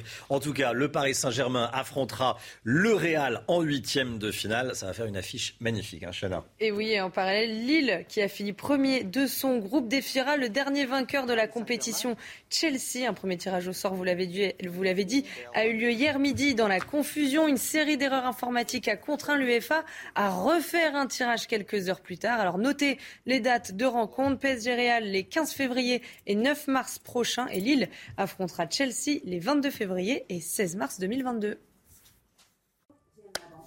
CNews, 7h18, la matinale de CNews, la seule matinale à vous offrir, vous les automobilistes, une chronique. On parle des automobilistes, c'est-à-dire de 90% des, euh, des Français, bien sûr. Bonjour Pierre Chasseret. Bonjour plus. Romain. Oui. Bon, beaucoup plus. Tout le monde est automobiliste. La liste des départements qui repassent à 90 km/h s'allonge de jour en jour. On en parle dans un instant avec Pierre. À tout de suite.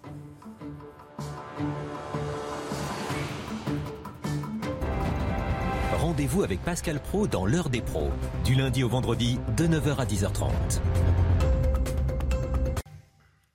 7h25, les automobilistes, la voiture. Pierre Chasseret avec nous. Bonjour Pierre. Bonjour Romain. Délégué général de 40 millions d'automobilistes. La liste des départements qui repassent à 90 km heure, regardez bien, elle s'allonge de jour en jour. On part dans Lyon ce matin, hein, Pierre. On part dans Lyon parce que le président du conseil départemental, Patrick Gendreau, les Républicains, vient de lancer une grande campagne de mobilisation pour que tous les, habitants du département, voire même plus, si on est français, on peut aussi se prononcer sur le site internet du conseil départemental pour se prononcer en faveur ou non de la remise en place d'un 90 km/h. Cet esprit de grande consultation, ça rappelle quand même ce qui s'était passé à Paris avec la consultation lancée par Valérie Pécresse sur l'avenir du périphérique. On est à peu près sur les mêmes tendances, hein, quand même. Alors le problème, c'est que la mesure, les, les 80 km/h, cette mesure, ça n'a jamais véritablement donné de résultats sans en tout cas prouvé. Non, c'est bien ça le problème, c'est que l'expérimentation n'avait pas marché, on n'avait pas constaté de réelle baisse des accidents. Maintenant, ça fait trois ans qu'on y est, trois ans qu'on n'observe aucune variation d'accidentalité. L'État est un petit peu pieds et poings liés dans cette affaire voulue par le Premier ministre de l'époque. Et puis même le président Macron, lui de son côté, jugeait que ce n'était pas quelque chose de très positif. Il avait même parlé, mmh. entre guillemets, d'une connerie en évoquant le 80 km heure. Donc face à cela, eh bien, les départements sont tentés de repasser. Alors on dresse la liste parce que Lyon serait le 38e département. Il y a actuellement, j'ai fait le compte, 12 départements qui sont en train de réfléchir à revenir à 90. Ça y est, on va certainement passer le mois de janvier 2023 avec une majorité de la France qui est repassée à 90. Donc ça va s'inviter dans la campagne présidentielle. Les candidats, qu'est-ce qu'ils en disent? Eh bien, les candidats, on a Éric Zemmour qui s'est déjà clairement prononcé en faveur du retour à 90 km heure. Du côté de Marine Le Pen, même son de cloche. En gros, pour faire simple, la droite, on retrouve toujours l'éternel clivage. La droite se prononce davantage en faveur du retour à 90. Les départements républicains basculent à 90. Mmh. Donc, allez, je mets une petite pièce quand même pour parier que Valérie Pécresse devrait se prononcer bientôt dans cet esprit-là. Du côté de la gauche, c'est plus complexe. On a quelques départements socialistes qui sont repassés partiellement à 90, mais grosso modo, tous ceux qui ont fait des alliances avec les Verts, eux, restent à 80 km/h. Merci beaucoup Pierre, on va vous retrouver à 8h30. 7h28 le temps et on commence avec le temps à la montagne. Le temps tout de suite. Et Alexandra, vous nous emmenez tout d'abord aux Canaries. Oui, regardez, on prend la direction de la Palma où le Combre-Riviera eh bien, bat un record de longévité. Il est en éruption maintenant depuis 86 jours, battant ainsi le record qui datait de 1585, donc au XVIe siècle. Donc regardez ces images.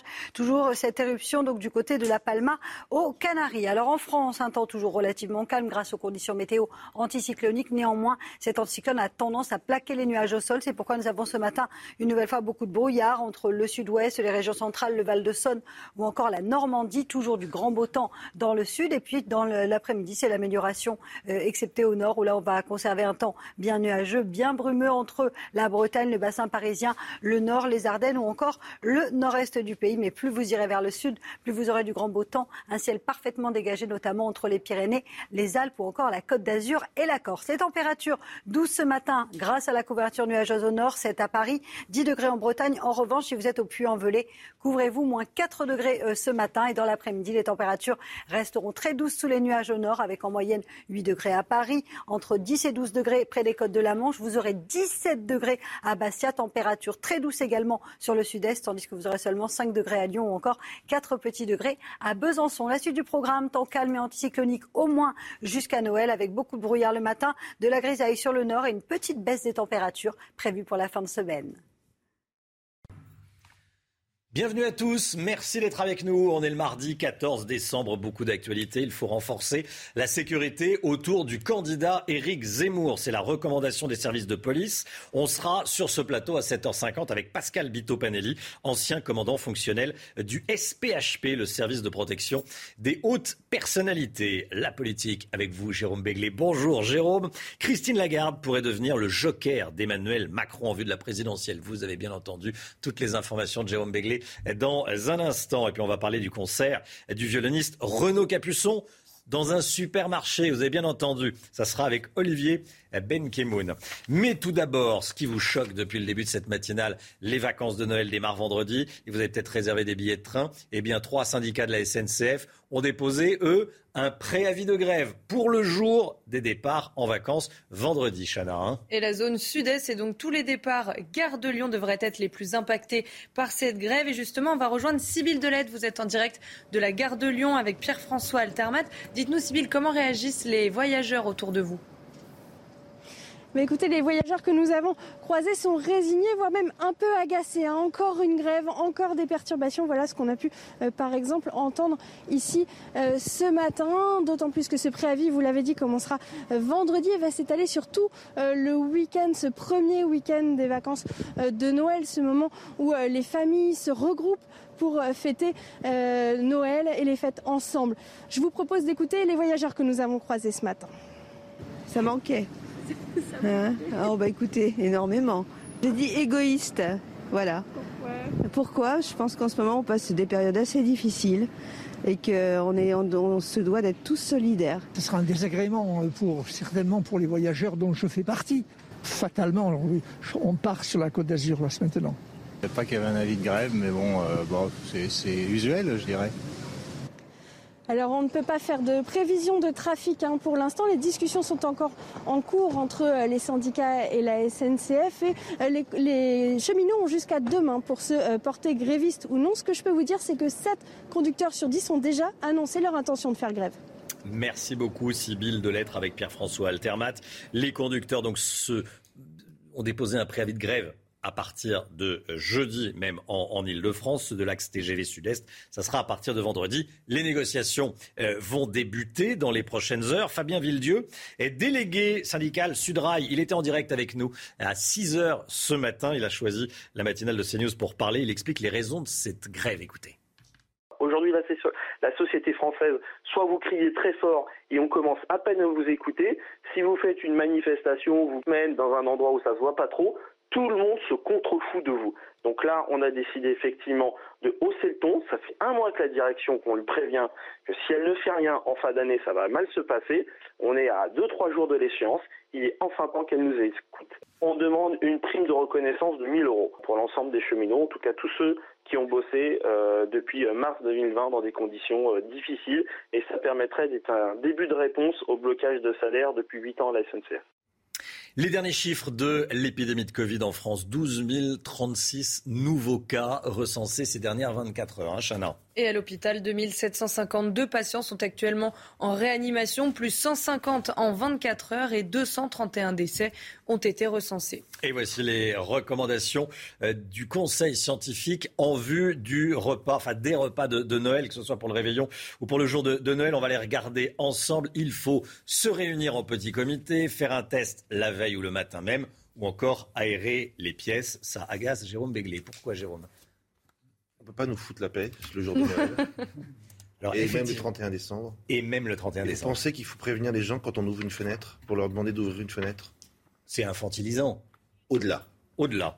Euh, les premiers mots de Monseigneur Aupetit, ancien archevêque de Paris depuis sa démission.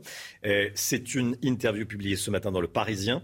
Il revient sur la une de Paris Match où on le voit en balade aux côtés d'une théologienne belge. Cela n'a rien à voir avec une relation d'amour ou une relation sexuelle. C'est une amitié sur le plan euh, personnel, spirituel, nous sommes sur la même longueur d'âme.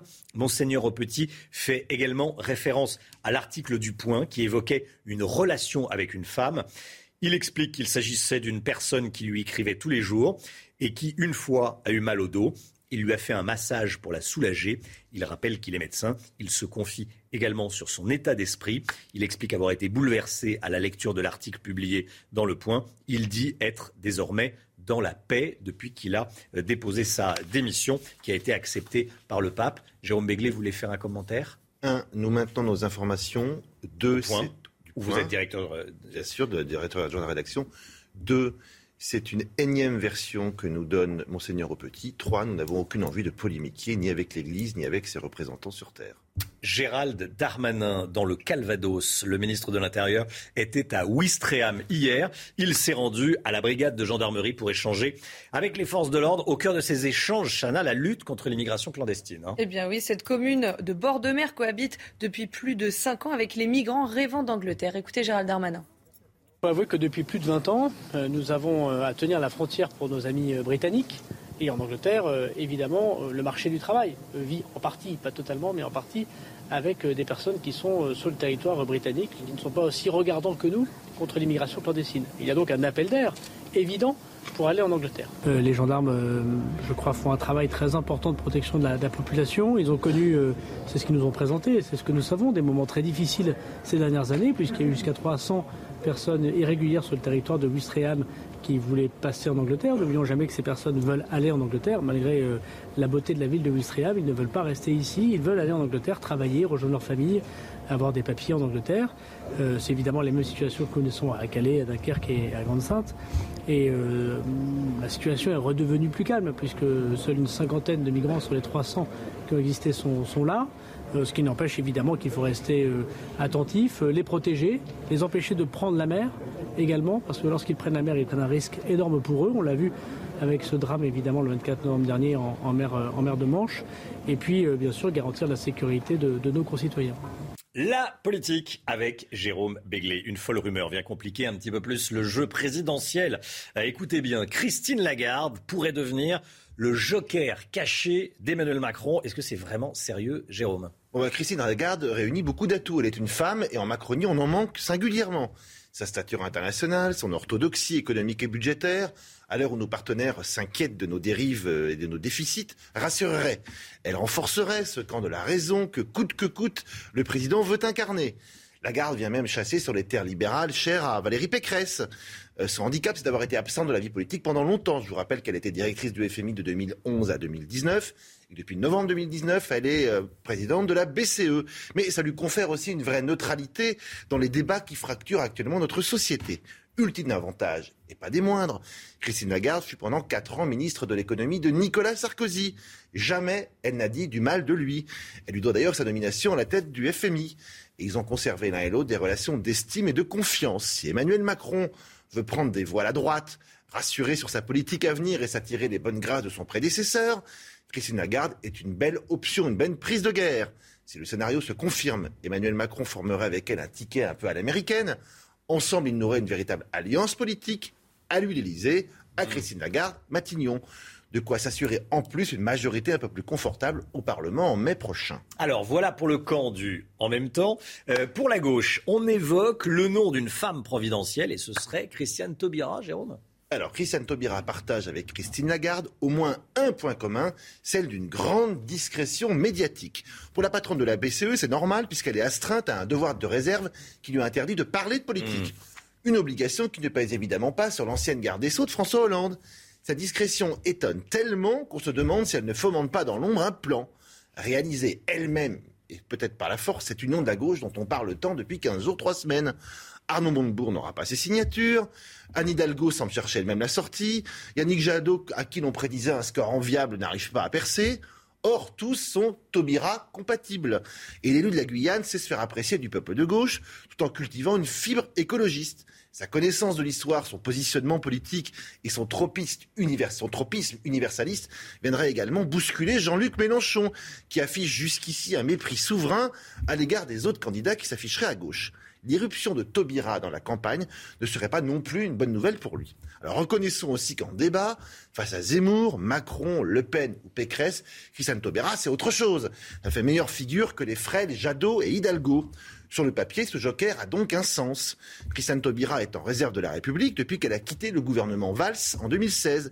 Et finalement, elle n'a rien à perdre. Elle n'occupe pas à ce jour de fonction élective, elle n'est pas responsable dans un parti, et si elle fait un piètre score, elle ne mettra pas en péril une autorité, comme ça pourrait être le cas pour Anne Hidalgo à la tête de la ville de Paris, par exemple. Christine Lagarde et Christiane Taubira sont à ce jour deux coups de poker. Pas les plus improbables, mais pas non plus les plus inintéressants pour cette pré-campagne à suivre. À suivre, comme on dit. On boit du petit lait, hein, déjà avec vos chroniques et avec cette campagne présidentielle. Elle est, euh, elle est, euh, elle est passionnante, elle est, euh, elle est formidable. Christiane Taubira pour sauver la gauche. On va voir ça. Merci beaucoup. Pas y croire, mais c'est une option. C'est une option. merci beaucoup, Jérôme. L'économie tout de suite avec Eric Dorit Maten et une montée en puissance de la fraude sur Internet. Oui, oui, on en parle tout de suite avec Eric. La fraude sur Internet, Eric de Ritmaten, c'est un nouveau fléau qui menace surtout les jeunes Oui, ce sont les jeunes. Alors, c'est la folie Internet, c'est l'addiction aux réseaux sociaux. Et bien voilà, ça amène à faire des bêtises, ça amène aussi à la ruine. Et c'est l'AMF euh, qui euh, régule en fait les marchés financiers qui alerte parce qu'il y a une hausse considérable. Par rapport à 2019, plus 15% d'escroquerie. Par rapport à 2020, plus 85%. Donc on voit cette montée en puissance et cette étude montre qu'effectivement, eh bien, ce sont les jeunes qui sont les plus touchés. Alors vous savez, il y a des escroqueries sur les crypto-monnaies. On vous parle toujours du Bitcoin. On tombe dans le panneau. Il y a aussi la vente de fausses places de parking, dit l'AMF. Les faux livrets d'épargne, ça existe aussi. Les chambres d'EHPAD qui sont vendues à bon prix, faux tout ça. Des promesses de devenir millionnaire à 30 ans. Voilà en gros, si vous voulez, le florilège d'escroqueries. Alors le problème, c'est que les jeunes, qu'est-ce qu'ils font Selon AMF, ils vont sur TikTok, Instagram, YouTube. Eh bien voilà, ces endroits-là sont devenus les terreaux euh, des malversations et les victimes, ce sont les jeunes. Et vous nous dites que les autorités sont sur les dents et trouvent des solutions, enfin proposent des solutions? Bah, C'est la chasse qui est lancée. Par exemple, j'ai eu la chance de discuter avec le colonel Vatin Audouard, qui est le nouveau euh, responsable colonel en charge de l'unité de gendarmerie cybersécurité. C'est la gendarmerie version geek. Voilà, c'est une nouvelle unité, il faut faire le 17. Et là, il tombe sous les demandes, sollicité 730 fois par jour, 300 20 000 signalements par an, ça n'est qu'un début. Et donc, bien entendu, il y a beaucoup de sites véreux, il ne faut pas tomber dans le panneau. La chose, c'est que, qu'il faut retenir, c'est que vous avez la crise, euh, l'oisiveté, le télétravail, tout cela a, incité les jeunes et les moins jeunes à aller sur Internet, à tomber dans ces histoires souvent ridicules. La surépargne aussi, parce qu'il y a beaucoup d'argent qui a été économisé. On ne sait pas trop quoi faire de son argent, ça paraît bête de dire ça, mais voilà, on va investir dans des, dans des sottises, dans le bitcoin parfois, qui d'ailleurs est une escroquerie dans certains cas, parce qu'il y a bien sûr des plateformes sérieuses, il faut le préciser. En tout cas, autrefois, vous vous souvenez, c'était les personnes plus âgées qui tombaient dans le panneau, on leur vendait des faux contrats d'assurance vie. Maintenant, ce sont les jeunes de plus en plus. Et oui, le net n'est pas très net. 7h44, il est 8h moins le quart. On va parler d'un concert, un concert avec euh, le plus grand violoniste du monde, Renaud Capuçon. Allez, et euh, il a donné son concert dans un supermarché. Alors ça c'est fou. J'ai vu les images hier sur, sur Internet et j'ai liké. On me signale, on me signale qu'il y a une petite pub avant vous, Olivier Benkemoun. C'est tout de suite. La musique. Quand un violoniste international rencontre des Français qui font leurs courses dans un supermarché. C'est assez dingue. Hein. Ouais, vous battez la musique comme ça, comme un chef d'orchestre, curieusement, ce matin. Et eh c'est normal, ça, ça, ça, donne envie. Renaud Capuçon euh, au carrefour de Chambourcy, euh, c'était pas, pas attendu. C'est assez, euh, c'est assez inédit. Oui, c'est devant les images de Inès Sabatier. le plus célèbre des, des violonistes français, qui a l'habitude de donner des récitals quand même dans les plus grandes salles du monde, a pris place entre la boucherie et les croquettes pour chiens, si vous voulez. Enfin, plutôt. Là, visiblement, la déco de Noël. C'était la déco de Noël et envie de faire surtout envie de faire partager quasiment Olivier, est-ce que c'était est-ce que c'était euh, annoncé? Non. Non. Non. Voilà, on fait ses courses, on pousse son caddie et tout d'un coup, Renaud Capuçon vient jouer. c'est pas mal. D'abord, il y a une idée, il y a une philosophie, il y a une démarche, on va l'écouter.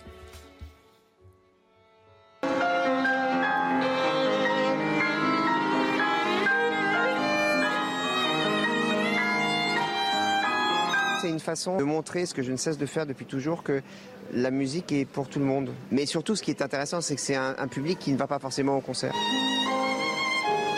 Il n'y a rien d'extraordinaire, c'est juste un message de dire que le violon, la musique classique, la musique tout court, elle n'a pas de frontières, elle n'a pas de catégorie sociale.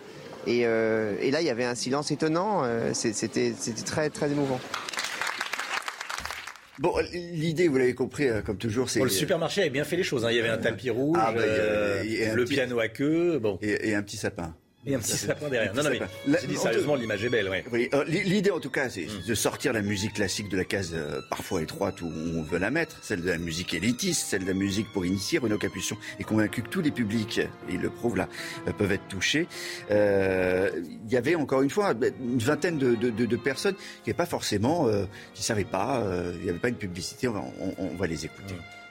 Bah, c'était très bien, euh, c'était très gentil euh, de sa part pour, euh, de venir bah, dans un carrefour. C'est vraiment une très bonne surprise parce qu'on n'est pas du tout du coin. On est arrivé à l'improviste. Quand on a vu ça, on s'est dit pas possible, on va rester. Et voilà, on s'est vraiment régalé pendant une demi-heure. C'est un bonheur d'écouter un grand musicien comme ça et puis de pouvoir comme ça en fin de journée, ça apaise la journée. Et le, petit garçon qui a répondu à la question, il a même profité pour se mettre derrière le, piano à queue. Vous allez voir les, ah les images. Bah, en plus, il joue très bien. Alors, je ne sais pas s'il était là par hasard, lui. Voilà, c'est le seul. J'ai un doute sur ce petit garçon qui jouait vraiment trop, trop bien.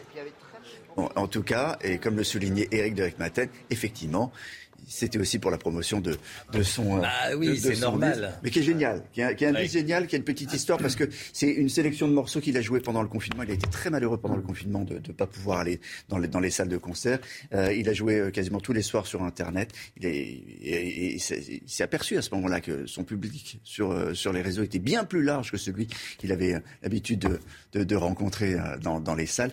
D'où voilà ce, ce violon à, à, à Paris, qui est un violon à Paris. Il y a le CD, on le trouve sur les. Mais sur moi, je trouve ça génial ce qu'il a fait. Encore oui, c'est formidable.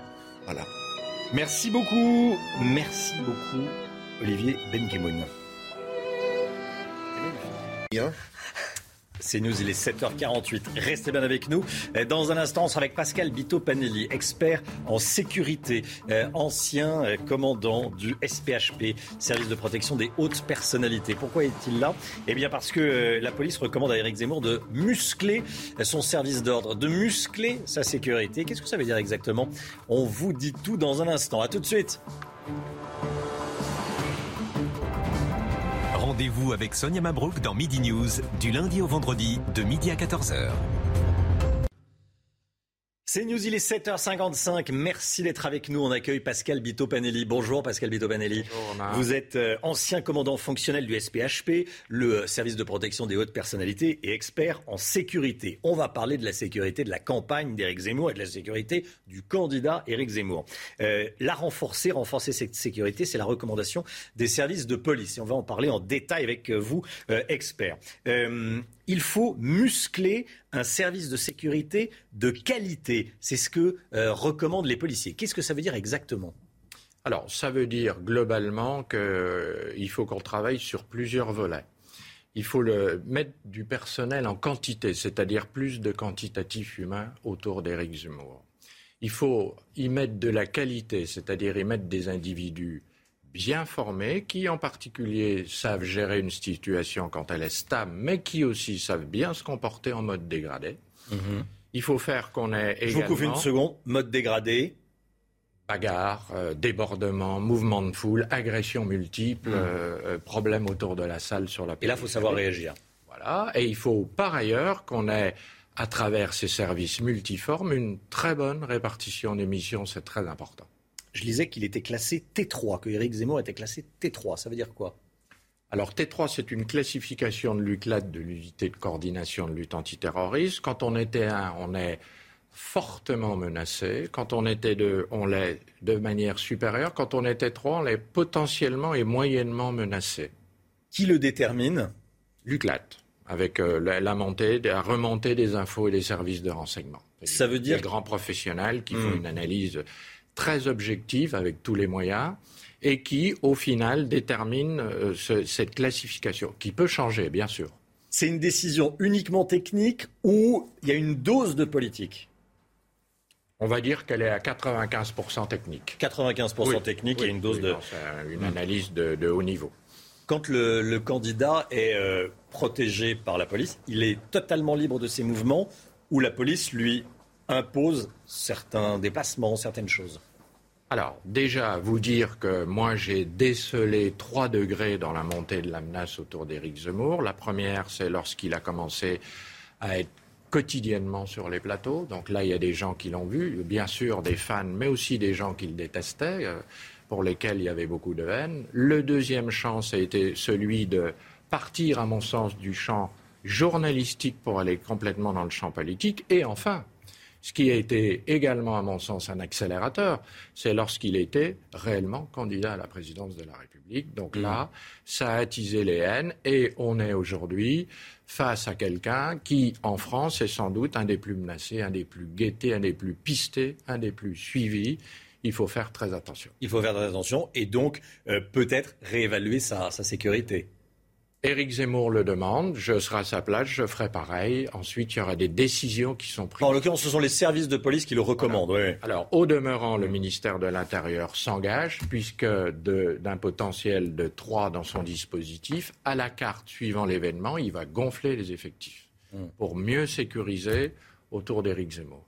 Merci beaucoup Pascal Bito-Panelli. Merci d'être venu ce matin sur le, sur le plateau, plateau de, la, de la matinale. Merci beaucoup pour votre expertise, comme à chaque fois. 7h59, le temps tout de suite avec Alexandra. Ravi de vous retrouver avec des conditions météo toujours calmes en cette journée de mardi, avec néanmoins beaucoup de grisailles ce matin sur les trois quarts du pays, avec l'anticyclone d'hiver qui a tendance donc à plaquer les nuages au sol. C'est pourquoi il y a beaucoup de brouillard ce matin entre le sud-ouest, le Val-de-Saône ou encore en remontant également vers la Normandie. Plein soleil en revanche autour du golfe du Lion ou encore sur les Pyrénées et sur la Corse. Dans l'après-midi, amélioration assez favorable après dissipation des brouillards. On va retrouver du beau temps sur la moitié sud avec d'excellentes conditions, notamment entre les régions centrales, le golfe du Lion ou encore la Côte d'Azur. En revanche, sur le nord, eh bien, n'espérez pas voir le soleil avec toujours un temps très très nuageux entre euh, la Bretagne, le bassin parisien, la Normandie, les Ardennes ou encore le nord du pays. Côté température, eh bien, quand il y a des nuages, les températures sont très douces. Regardez ce qui vous attend euh, ce matin, 7 degrés en moyenne à Paris, 10 degrés pour la Bretagne contre des températures beaucoup plus fraîches, beaucoup plus froides entre les régions centrales et Marseille avec seulement 2 petits degrés et moins 4 degrés au Puy-en-Velay. Pour les températures de votre après-midi, eh bien, nous allons conserver de la grande douceur à l'ouest, localement jusqu'à 14 degrés pour le Pays Basque et 17 degrés à Bastia. Température vraiment très très douce et largement au-dessus des normales de saison entre la Côte d'Azur et la Corse. La suite du programme, toujours de très bonnes conditions euh, pour votre semaine avec des conditions météo calmes. En revanche, la grisaille et les brouillards vont persister sur les régions du Nord au moins jusqu'à Noël a priori. C'est News, bienvenue à tous. Merci d'être avec nous. On est le mardi 14 décembre et à la une. Et si le début des vacances de Noël était gâché par une grève à la SNCF, par des syndicalistes de la SNCF, il y a un préavis de grève déposé essentiellement sur l'axe Grand Est. On est en direct avec Sybille Delettre à la gare de Lyon et on va en parler dans euh, un instant parce que je sais que ça vous choque cette euh, grève à la SNCF. Tout d'abord, les informations. Sybille Delettre en direct de la gare de Lyon. Euh, Sibylle, euh, avec Pierre-François Altermat, dites-nous comment réagissent les voyageurs, les clients de la SNCF alors, certains sont résignés, d'autres plus agacés hein, par euh, ces, grèves qui s'annoncent pour la fin de semaine. Encore une grève, encore des perturbations. Voilà ce qu'on a pu, par exemple, entendre ce matin depuis que nous sommes ici à la gare de Lyon. D'autant plus que ce préavis de grève, il est prévu pour vendredi et il doit se poursuivre pendant tout euh, le week-end. Ce week-end de grand euh, départ en vacances, les vacances de Noël, ce moment où les familles se regroupent pour être ensemble pour les fêtes. C'est ce qui explique un petit peu euh, l'agacement de certains que nous avons euh, rencontrés ce matin. Je vous propose de les écouter. Ça manquait. Hein oh bah écoutez, énormément. J'ai dit égoïste, voilà. Pourquoi? Pourquoi? Je pense qu'en ce moment on passe des périodes assez difficiles et qu'on on, on, se doit d'être tous solidaires. Il venait d'annoncer que les prix avaient augmenté, donc euh, c'est pas forcément cool. Bah, il y a déjà le Covid, il y a déjà beaucoup de choses, donc ouais, c'est pas cool. Mais bon. On a l'habitude. Alors nous n'avons pas de prévision hein, de trafic euh, pour l'instant. Les cheminots ont jusqu'à demain pour se euh, déclarer grévistes ou non. La seule chose que je peux vous dire, c'est que 7 conducteurs sur 10 ont déjà déclaré leur intention de faire grève ce week-end. Merci beaucoup Sybille Delettre. Hein, on l'entendait, on entendait ces, réactions. on va en parler dans, dans un instant. Tout d'abord, Fabien Villedieu, délégué syndical Sudrail. Il est l'un de ceux qui a déposé euh, ce préavis de grève. Il était en direct dès 6 heures euh, sur CNews dans la matinale. Il nous a expliqué les raisons de la grève et ses motivations. Écoutez. Aujourd'hui, la société française, soit vous criez très fort et on commence à peine à vous écouter. Si vous faites une manifestation, vous mène dans un endroit où ça se voit pas trop, tout le monde se contrefout de vous. Donc là, on a décidé effectivement de hausser le ton. Ça fait un mois que la direction qu'on lui prévient que si elle ne fait rien en fin d'année, ça va mal se passer. On est à 2-3 jours de l'échéance. Il est enfin temps qu'elle nous écoute. On demande une prime de reconnaissance de 1000 euros pour l'ensemble des cheminots, en tout cas tous ceux qui ont bossé euh, depuis mars 2020 dans des conditions euh, difficiles. Et ça permettrait d'être un début de réponse au blocage de salaire depuis 8 ans à la SNCF. Jérôme Béglé, un, commentaire sur cette grève, dépôt de, euh, enfin, dépôt d'un préavis de grève juste avant les, vacances de Noël. Est-ce que c'est le moment? Les Français sont fatigués. C'était la une du Parisien aujourd'hui en France il y a quelques jours. Je rappelle que Noël 2020 a été un Noël très tronqué, puisque pour des questions sanitaires, les familles n'ont pas pu réveillonner ensemble, quasiment mm. pas, que des enfants ont été privés de vacances, que ce Noël 2021, c'était le Noël, Noël des retrouvailles. Eh ben, visiblement, la SNCF en a décidé autrement. Euh, effectivement, M. Villedieu dit qu'il n'y a pas eu d'augmentation de primes dans des conditions de travail difficiles depuis mars 2020. Je rappelle que personne n'a été licencié, euh, privé de travail pendant toute la période de la pandémie et qu'il y a eu peu de trains qui ont été lancés pour des raisons que l'on connaît sur les rails français, que chacun a touché son salaire. Je ne suis pas certain que euh, euh, tous euh, les cheminots soient les plus à plaindre dans ce pays. Merci Jérôme. Regardez ces images. La FNSEA, le syndicat agricole, hein, manifeste ce matin devant le Conseil d'État. Ce sont des images en direct. Le syndicat accuse le Conseil d'État de ne jamais prendre de décision en faveur des agriculteurs. Les forces de l'ordre sont là pour protéger le, Conseil d'État. Deux exemples parmi les, dossiers sur lesquels les, agriculteurs se plaignent, euh, les eaux usées ou encore les parcs éoliens. Ça a surpris tout le monde. On a appris l'existence d'une interview d'Emmanuel Macron 48 heures seulement avant sa diffusion. Interview qui a déjà été enregistrée dimanche dernier, ce qui est étonnant également pour une interview présidentielle diffusée euh, sur une euh, grande chaîne à une heure de grande écoute, en l'occurrence TF1 mercredi soir. Florian Tardif, euh, le président de la République va prendre la parole pendant près de deux heures sur la première chaîne de France. Ça a donc été annoncé lundi. C'est un signe de, fébrilité avant la présidentielle? Signe de fébrilité, je ne sais pas. En tout cas, il joue les agents doubles, les agents présidents et les agents euh, candidats, hmm. tout simplement parce que même s'il n'est pas officiellement candidat à ces réélections, voilà, on, se dirige progressivement vers une annonce de, candidature euh, de sa part. D'ailleurs, c'est l'analyse qui est, faite euh, par l'opposition, l'opposition de droite comme à gauche. Hier, en marge d'un déplacement, Valérie Pécresse, euh, candidate dorénavant les Républicains pour, pour cette élection présidentielle, a tout de suite réagi en expliquant on ne peut pas avoir un président candidat justement qui se fait ouvrir les chaînes de télévision à la demande et qui pendant des heures euh, fait sa campagne alors même que ses adversaires, eux, doivent se contenter de euh, quelques minutes pour lui répondre lors d'un duplex et d'insister. Je demande au Conseil supérieur de l'audiovisuel, le CSA, de rétablir l'égalité du temps de parole et euh, le fair play démocratique mmh. dans cette élection. Dans la majorité, on explique que le chef de l'État a toujours rendu compte de son action aux Français. Il est naturel qu'il continue à le faire jusqu'à la fin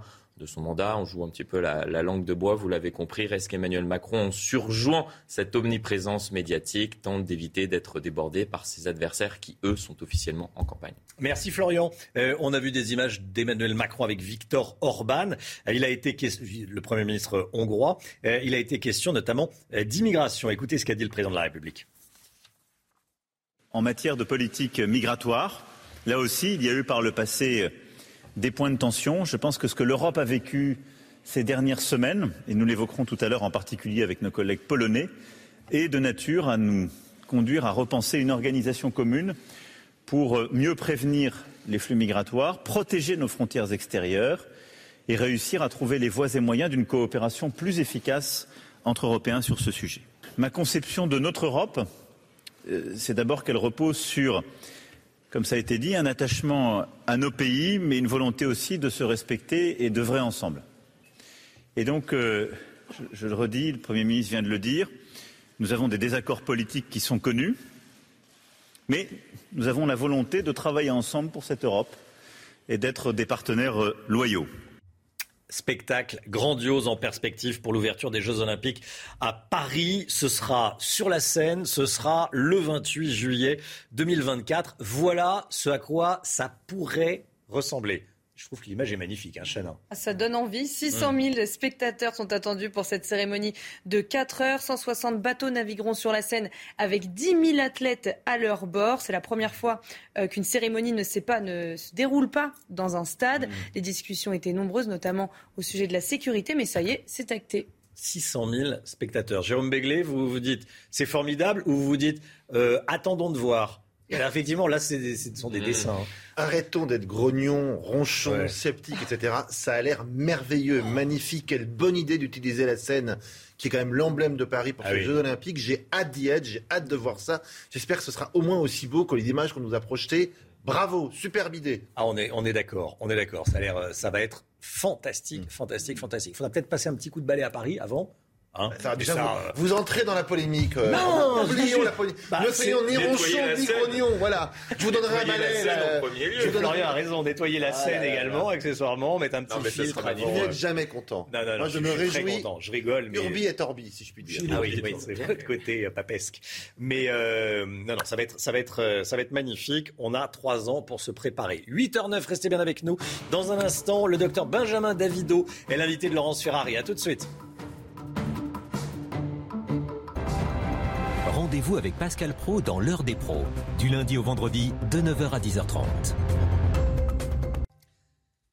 C'est News, il est 8h16, bienvenue à tous. Laurence Ferrari, vous recevez ce matin le docteur Benjamin Davido, infectiologue à l'hôpital Raymond Poincaré à Garches. Bonjour docteur Davido. Bonjour Laurence Ferrari. Bienvenue dans la matinale de CNews. On va évidemment parler de l'épidémie. Est-ce qu'on est en plein pic épidémique concernant le variant Delta? Et puis il y a celui qui nous inquiète, c'est celui d'après, c'est Omicron. On nous prévoit une sixième vague dès le mois de janvier. Alors on a du mal à pouvoir envisager que nous soyons en plein cinquième pic épidémique et qu'il y en ait un sixième, un autre, qui arrive en janvier. Est-ce que c'est ce que vous pensez?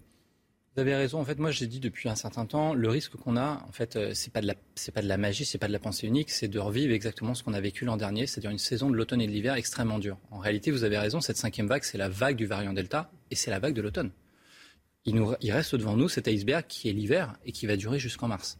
Et on l'a déjà vécu, donc ce n'est pas des prédictions pessimistes. En réalité, euh, gouverner, c'est prévoir. Et nous, ce qu'on voit aujourd'hui, c'est que le pic n'est pas atteint à l'hôpital.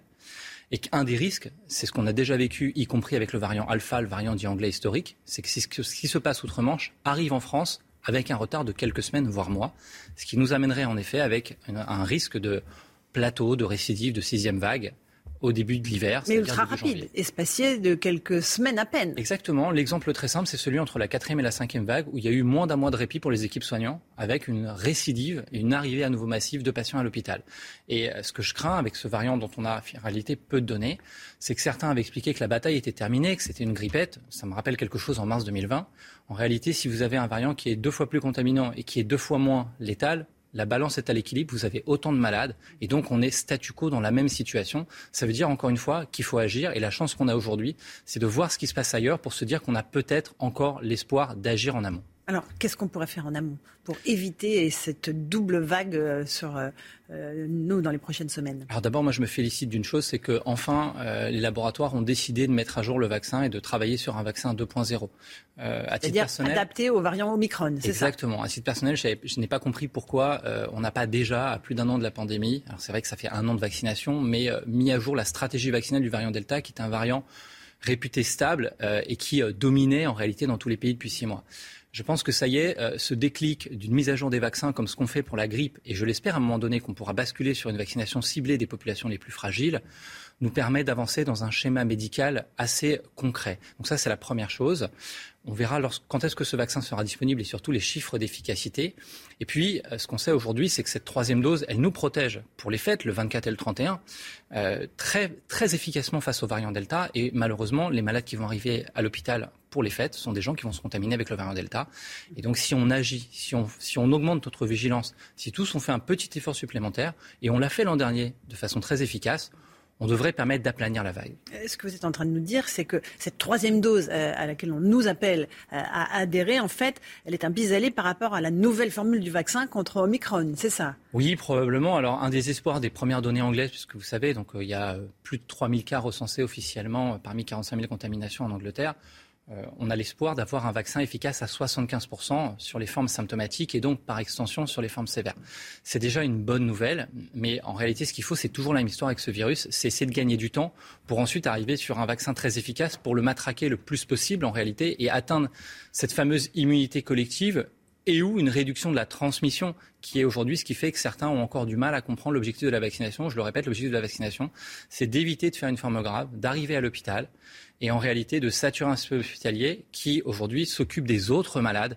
Encore une fois, j'ai pris cet exemple il y a quelques jours, moi qui, qui, qui m'a bouleversé euh, d'un taxi à Paris dans le 13e qui a renversé des passants, dont sept personnes en urgence vitale, qui sont des gens qui vont finir en réanimation médicale ou réanimation médico-chirurgicale, et pour laquelle aujourd'hui les lits sont bloqués par des malades du Covid qui ne sont pas vaccinés. Et donc il y a une sorte d'injustice sur laquelle il faut absolument qu'on change la façon de fonctionner. Vous êtes très en colère contre les non-vaccinés aujourd'hui. Vous, dans votre hôpital, euh, sur 9 lits, euh, combien y a-t-il de non-vaccinés? C'est très simple, il y a 6 non-vaccinés et 3 personnes qui ont un schéma vaccinal dit incomplet. C'est-à-dire qu'au moment donné où ils ont fait la deuxième dose ou s'apprêtaient à faire la deuxième dose, ils étaient déjà tombés malades. Ça veut dire qu'encore une fois, on voit bien aujourd'hui on parle de troisième dose, mais en réalité il y en a qui n'ont même pas fait la première. Et euh, aujourd'hui, on estime 6 millions de Français adultes qui, par définition, entre 5 et 10 vont faire une forme hospitalière. Je vous laisse compter. Ça fait à peu près, dans le scénario le plus catastrophique, 600 000 personnes à hospitaliser. Et de l'autre côté, on met en balance 6 millions d'enfants de 5 à 11 ans avec un vaccin qui est peu efficace sur la transmission. Et donc, je trouve qu'il y a deux poids, deux mesures. Et en réalité, démarrer une campagne de vaccination chez les 5-11 ans avec un vaccin dont on sait qu'il faut au moins 3 doses, ça va nous prendre 2 à 3 mois. Voire 4. Et donc, on va arriver absolument, en réalité, dans la temporalité de la question de ce nouveau vaccin. Et à ce moment-là, s'il faut vacciner les 5-11 ans, je pense qu'il faudra se poser la question, avec ce nouveau vaccin, s'il est efficace sur le variant actuel, Omicron, d'ici là, on verra, ça je ne sais pas, et sur la transmission. Et donc en réalité, on déporte un problème sur une catégorie de, de population qui a moins de risques de se retrouver à l'hôpital. Je crois que le chiffre en France, c'est moins de 100 enfants de cette tranche d'âge qui ont fini à l'hôpital. Et donc oui, ça devient agaçant. Je ne parle pas en mon nom, je parle au nom de l'équipe. J'ai discuté avec les infirmières, les aides-soignantes, qui en ont marre de voir arriver toujours les mêmes malades, euh, qui nous expliquent qu'en réalité, c'était la peur de la vaccination et de l'ARN, alors que je le répète, le virus, c'est ni plus ni moins un ARN. Donc c'est la même chose, sauf que l'ARN du virus, il est plus grand et il est plus dangereux. Vous êtes en colère, vos équipes sont en colère contre ceux qui sont non vaccinés. Est-ce qu'on ne va pas en arriver à une médecine à deux vitesses, à un moment ou à un autre? Est-ce que vous, à force de voir arriver ces gens qui non seulement mettent les autres en danger, mais se mettent eux en danger, vous allez peut-être manquer d'empathie à un moment ou à un autre? Bah, le risque, en effet, c'est ça. C'est-à-dire qu'aujourd'hui, il y a une perte de la valorisation euh, des professions, que ce soit les infirmières euh, sur un, sur un plan, j'ai envie dire, financier, les médecins sur un plan y compris des responsabilités, de l'évolution sur le plan académique. Aujourd'hui, il n'y a plus de séduction pour les universitaires dans les fameux CHU qui ont été créés dans les années 80. Et donc, qu'est-ce qui va se passer? C'est-à-dire qu'il va y avoir une sorte de fuite des cerveaux et en réalité, les gens vont faire ce qui leur plaise euh, et donc vont aller vers une médecine à deux vitesses, une médecine semi-privée. Aujourd'hui, j'ai des collègues qui sont chirurgiens qui ne peuvent plus opérer parce qu'ils subissent cette cinquième vague. On leur explique qu'à nouveau, on va déshabiller Paul pour habiller Jacques et qu'on va récupérer les infirmières de bloc qui ont des compétences de réanimation pour colmater la brèche. Et en réalité, ça, c'est plus possible dans un pays comme la France qui a une médecine de pointe. C'est-à-dire que ces gens-là, ils ont une expertise, ils ont une valence, ils ont une technologie. Et derrière, il y a des malades qui attendent.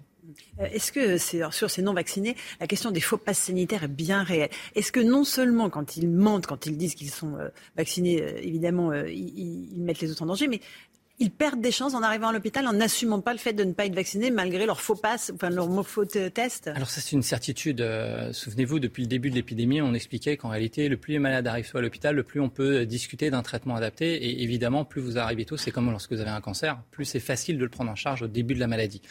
Donc le fait d'avoir un faux passe, en réalité, de dire qu'on est double vacciné, bien souvent, en réalité, on rassure le médecin faussement et on va perdre du temps. On va perdre du temps d'abord à consulter et on n'a pas accès aux mêmes thérapeutiques. Caricaturalement, on peut faire ce qu'on appelle des anticorps monoclonaux de synthèse, qui sont des médicaments qui divisent de façon significative, réduisent le risque de faire une forme sévère. Et on a des cas, malheureusement, on s'aperçoit a posteriori qu'on a probablement rencontré des gens qui étaient faussement déclarés, parce que c'est une déclaration de la vaccination. Moi-même, la semaine dernière, j'ai expérimenté, en, ça fait 18 mois que je m'occupe de malades Covid, une situation ubuesque d'un homme de moins de 50 ans qui avait 50% du poumon atteint, amené par le Samuel Hôpital et qui a fugué. Je n'ai jamais vu ça. Pour pas assumer le fait qu'il n'était pas vacciné, sans doute Vraisemblablement. Mhm. Et pendant ce temps-là, ce qui est terrible, c'est qu'on refuse des malades tous les jours. Donc on se dit qu'à un moment donné, à 18h, le lit il est vide et qu'on aurait pu prendre quelqu'un d'autre. Combien de malades du Covid vous refusez chaque jour, docteur Davido? En ce, en, en ce, moment, en moyenne, entre 8 et 10 malades. C'est déchirant, parce que d'abord, on ne sait pas qui est au bout du fil. Est-ce que ce sont des malades vaccinés, non vaccinés? Euh, euh, ce sont des gens jeunes, ce sont majoritairement des gens jeunes aujourd'hui. Euh, les gens qui ont 90 ans, qui sont en EHPAD, euh, d'abord ils sont triplement vaccinés et on ne les voit plus. Malheureusement, les vagues ont eu raison d'un certain nombre de gens.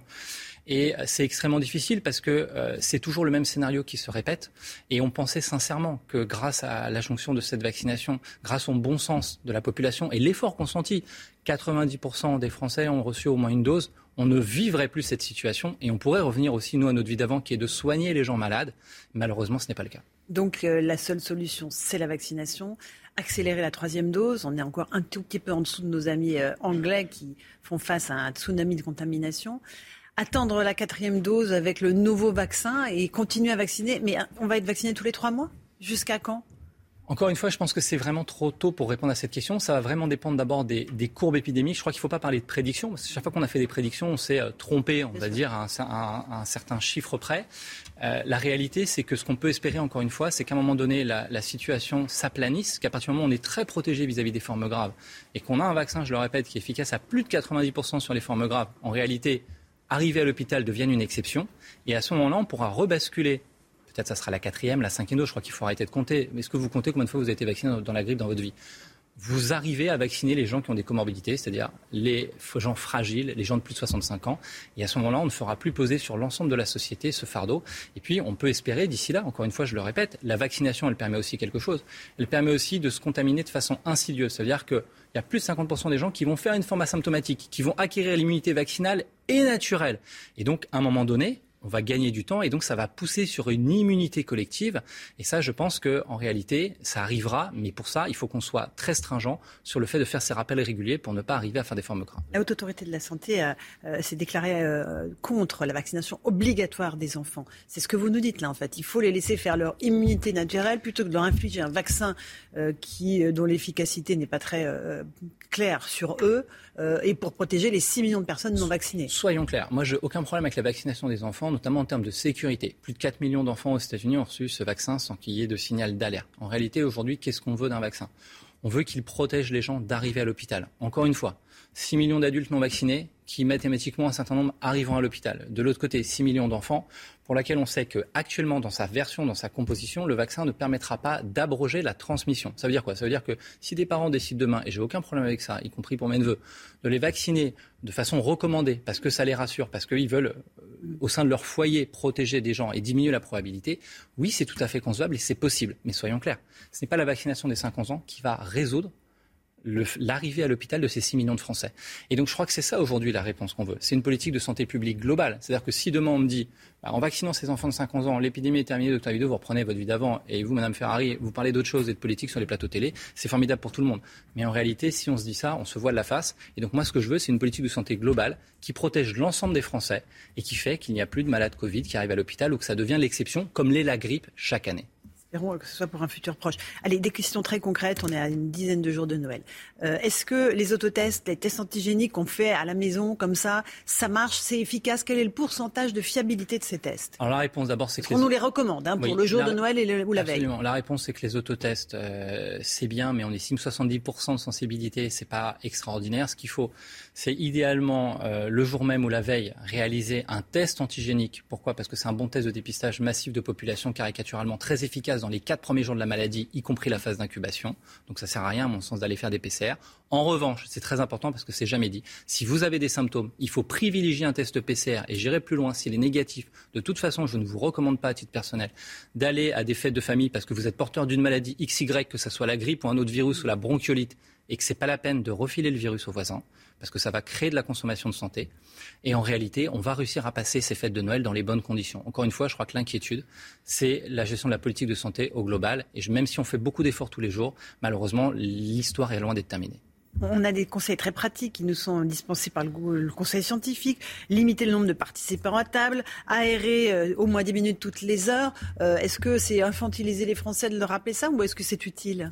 Non, c'est extrêmement utile. Moi-même, j'ai fait une vidéo qui est disponible sur le site du gouvernement sur l'aération des espaces, qui me semble quelque chose de très important qu'on a oublié et qu'on a d'autant plus oublié qu'on a été vacciné et que de fait qu'on est vacciné, on est moins à risque de faire une forme sévère. Et en réalité, aujourd'hui, il faut se protéger de l'ensemble des virus. C'est ça aussi la subtilité. On ne le dit jamais, on ne parle que de Covid, mais il y a d'autres virus, d'autres virus d'abord qui peuvent aussi également, comme la grippe, créer des formes graves chez des gens fragiles. Et deuxièmement, ce qu'on veut, c'est aussi libérer certains enfants. On parlait du poids des enfants et de la vaccination des 5-11 ans. Demain, moi, je signe euh, carte sur table si on a un vaccin ARN messager pour protéger les enfants de la bronchiolite. Vous savez comme moi que les réanimations pédiatriques sont remplies d'enfants qui font des formes sévères de cette maladie, qui touchent exclusivement les nourrissons et qui peuvent se transmettre, y compris par les adultes. Donc, par pitié, aérer, y compris au travail, prenez ce réflexe, mettez un pull supplémentaire. Et c'est ça, c'est ça l'hiver, et ce sont ça les maladies de l'hiver, c'est des maladies respiratoires. 10 minutes toutes les heures, c'est suffisant Ou est-ce qu'il faut 10 minutes toutes les heures, c'est parfait. Idéalement, si on peut laisser une fenêtre euh, ou une porte euh, ouverte en continu, c'est beaucoup plus simple. Ça permet d'avoir un circuit d'air qui est, qui est parfaitement euh, entretenu. Mais en effet, la, la règle, c'est au moins 10 minutes toutes les heures. Vous êtes assez peu trompé depuis le début de la pandémie, où vous venez régulièrement sur ce plateau, docteur Davido.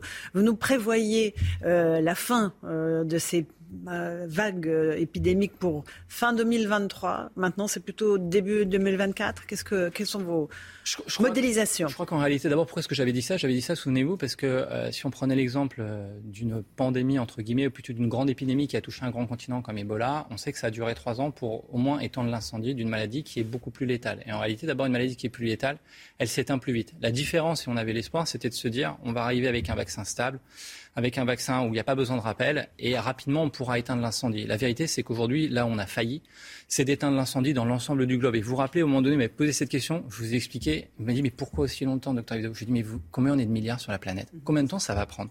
Aujourd'hui, il y a 5% de la population qui est vaccinée au Sénégal. Et en réalité, c'est pas que c'est une histoire sans fin, mais tant qu'on n'aura pas réussi à trouver la bonne combinaison pour finalement aller vacciner ces pays qui sont des réservoirs. Et moi, je m'interroge très sérieusement sur la Russie, qui ne séquence pas, où il y a plus de 1000 morts par jour. Eh bien, on n'arrivera pas à voir le bout du tunnel. Parce qu'il y aura des variants et des variants et des variants, c'est ça? Parce qu'il y aura des variants et des variants, et surtout parce qu'on aura des pays sur lesquels, et on peut s'en féliciter, les frontières sont à nouveau ouvertes, qui vont permettre de continuer à faire circuler ce virus. Si vous prenez un exemple d'une maladie qui est extrêmement bien contrôlée, comme la rougeole, ou l'ensemble des populations dans le monde, tous ces vaccins obligatoires, à quoi ils servent il sert à ce qu'on soit tous dans l'égalité de la vaccination. Et c'est un dû en réalité au XXIe siècle.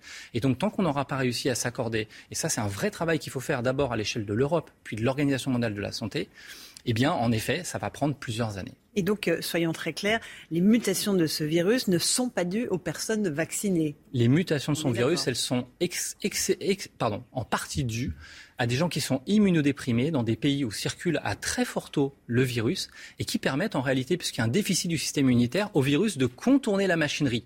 Et ce n'est pas le vaccin, puisque le vaccin, il protège face au virus. D'accord. Donc là, euh, la solution, c'est on se vaccine, on n'a pas le choix, on fait la troisième dose Bien pour sûr, alors, alors Tout le monde est concerné par cette troisième dose ah, Très clairement, je vous l'ai dit il y a un mois sur votre plateau, il fallait, on était dans l'urgence de vacciner. De 12 à... Euh, alors la question, en effet, ça va être, est-ce qu'on va vacciner les 12 ans? Aujourd'hui, vous noterez qu'on s'arrête symboliquement aux 18 ans. Je pense qu'il faut en effet aller plus loin.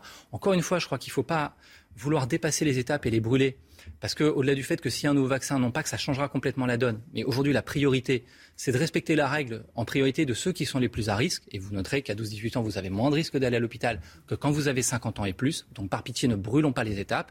Et au moment donné où se posera la question, y compris peut-être d'un vaccin Sanofi, il y a des essais aujourd'hui. J'invite ceux qui veulent essayer les essais cliniques d'un vaccin expérimental à l'hôpital Cochin du vaccin de Sanofi. Ce sont il y a beaucoup de Français qui l'attendaient, de faire, d'emboîter le pas de cette vaccination pour que collectivement on s'en sorte et qu'on continue ces gestes barrières, tous ces gestes qui font barrière, obstacle au virus. Merci beaucoup pour ces explications très claires, docteur Davido, euh, qui fait aujourd'hui son anniversaire. Alors, bon anniversaire. Merci. de CNews et de Romain Desarbes et toute l'équipe de la matinale. À vous, Romain, pour la suite de la matinale. C'est News, il est 8h33. Voilà, comme ça on saura tout. Hein. C'est l'anniversaire du docteur Davido. Merci beaucoup Laurence Ferrari. Et votre invité, donc le docteur Davido, euh, dont on fête aujourd'hui les 40 ans, qui est infectiologue plus sérieusement, et euh, évidemment qui euh, intervient à l'hôpital Raymond Poincaré à Garches. Dans l'actualité, il y a les vacances de Noël qui vont démarrer vendredi. Les syndicats de la SNCF, CGT, UNSA et Sudrail ont déposé un préavis de grève pour le week-end prochain week-end de départ en vacances de Noël que nombre de Français euh, attendent évidemment. La zone sud-est et donc les départs depuis la gare de Lyon devraient être les plus impactés par ces grèves. 6000 de lettres est sur place. On va la retrouver dans un instant. Le Conseil scientifique appelle à la vigilance lors des fêtes de fin d'année. Nous devons respecter les gestes barrières pour qu'il n'y ait pas de mesures contraignante en janvier. On en parle ce matin. Et puis on accueille évidemment le docteur Brigitte Millot, comme tous les jours. Bonjour docteur. Bonjour Romain. Brigitte Millot, vous allez nous parler dans un instant des dangers de mentir sur son statut vaccinal et les dangers. Euh, et puis vous allez nous parler également du délai pour la dose de rappel. Beaucoup d'informations, ça sera la santé dans un instant. Mais tout d'abord, renforcer la sécurité de la campagne d'Éric Zemmour.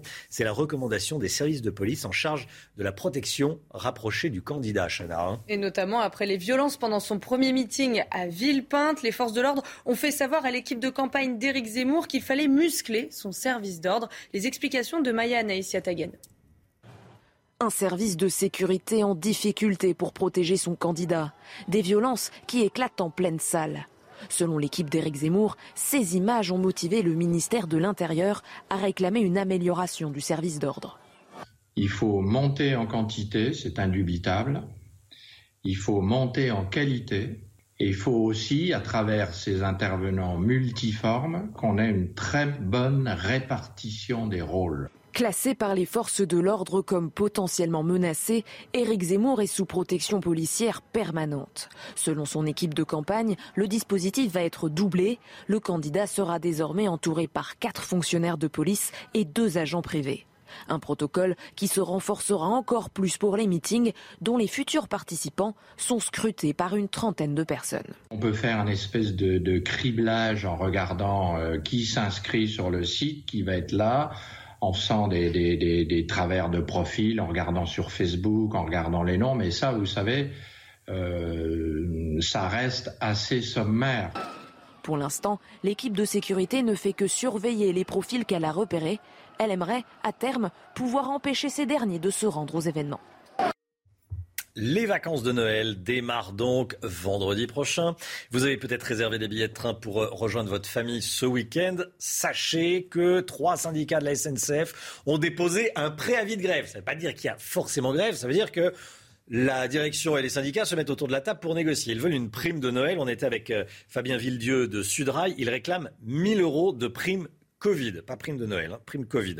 Euh, avant de l'entendre, on part tout d'abord à la gare de Lyon.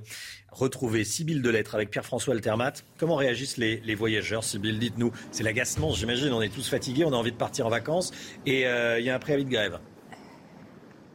Oui, c'est ça. Hein. C'est l'agacement. Certains sont résignés, d'autres beaucoup plus agacés. Effectivement, encore des grèves, encore des perturbations à prévoir. Voilà, par exemple, ce que l'on peut, ce qu'on a pu entendre euh, ici à la gare de Lyon ce matin. Euh, euh, excusez-moi. Ce matin ici à la gare de Lyon, c'est là où euh, les trains euh, seront le plus impactés, des trains qui iront vers le sud-est, vers Lyon, vers Marseille ou encore Nice pour ce départ en week-end, le premier week-end des vacances de Noël. C'est aussi pour ça que les personnes que nous avons vues sont très agacées car elles ont prévu de retrouver leur famille pour être ensemble pendant les fêtes. Je vous propose de les écouter. Ça manquait. Hein? oh bah écoutez, énormément. J'ai dit égoïste.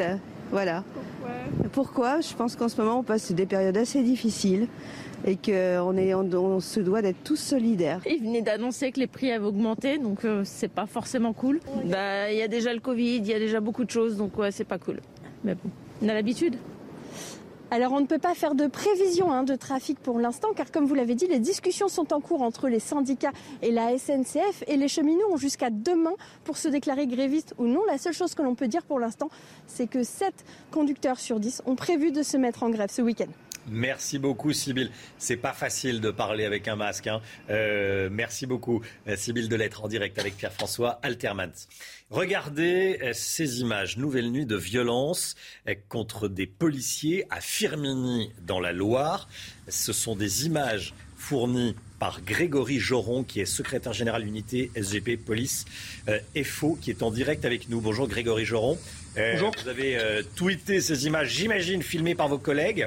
Euh, c'est ça. Qu'est-ce, que, qu'est-ce qui s'est passé cette nuit à Firmini encore? Bah écoutez, comme, comme la nuit de samedi à dimanche, hein, euh, où il y a eu déjà deux véhicules euh, incendiés, euh, vraisemblablement en, guise de représailles, on va dire, par rapport à l'action de mes collègues contre euh, euh, la lutte contre les stupéfiants. Du coup, il y y, a, beaucoup d'efforts qui, qui, qui, qui, sont faits sur place pour essayer d'endiguer ce, voilà, ce, ce phénomène.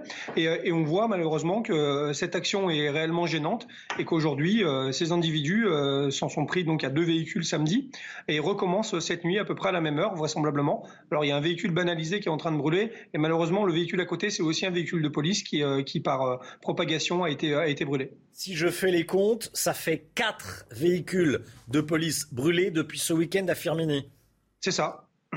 Quatre Exactement véhicules. Ça. Euh, véhicules. Euh, véhicules. il en reste combien à vos collègues pour euh, être clair? Ah, je n'ai pas, pas, fait le décompte, mais je pense pas beaucoup. C'est une petite circonscription. Il y a, il y a, une centaine de collègues.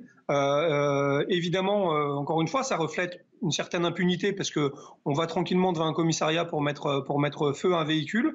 Euh, ça reflète quand même euh, que l'action, encore une fois, de mes collègues semble être gênante parce qu'il y a une réaction. Mmh. Et, et, évidemment, ça, ça, revêt quand même aussi une certaine haine anti parce que derrière tout ça, il y a aussi du symbole. Clairement, quand on brûle un véhicule de police devant un commissariat, c'est quand même aussi symbolique. Oui, c'est évidemment c'est scandaleux. Qu'est-ce que vous disent vos, vos collègues? Est-ce qu'ils ont peur? Est-ce qu'ils vont lever le pied sur les opérations anti-drogue ou est-ce que ça leur donne envie plutôt d'accélérer et d'aller voir ce qui se passe dans les, dans les, dans les lieux de deal ah, je ne pense pas que mes collègues euh, vont, euh, vont être abattus par ce genre de choses, euh, clairement. Après, nous, ce qu'on demande, c'est, et je, sais que sur place, la hiérarchie semble prendre en compte le problème. Il faut qu'on sécurise un peu plus les lieux, évidemment, puisque ce sont des collègues qui travaillent de nuit. Évidemment, de temps en temps, ils sont, ils ils ont aussi la possibilité de prendre une pause, ce qui me semble être bien normal. Et il faut quand même qu'ils soient un peu sereins sur ces temps de pause, parce qu'autrement, ça va devenir invivable très rapidement. Donc, nous, on demande surtout à ce qu'il y ait une sécurisation des lieux qui soit mise en place et une possibilité enfin de pouvoir être serein au moins sur le quart d'heure de pause que les collègues s'octroient pour boire un café avant de repartir sur le terrain. Merci beaucoup Grégory Joron. Vous savez quoi? Euh, Le ministre de l'Intérieur, votre euh, patron, hein, est l'invité de Pascal Pro à partir de, 9h écoutez ce qu'il a à vous dire. Il va probablement réagir à ce qu'il voit euh, à l'antenne ou ce qu'il aura vu sur son euh, smartphone. Euh, Gérald Darmanin, invité de Pascal Pro à partir de 9h. Merci beaucoup Grégory Joron. Merci, d'avoir été en direct avec nous. bonne journée à vous.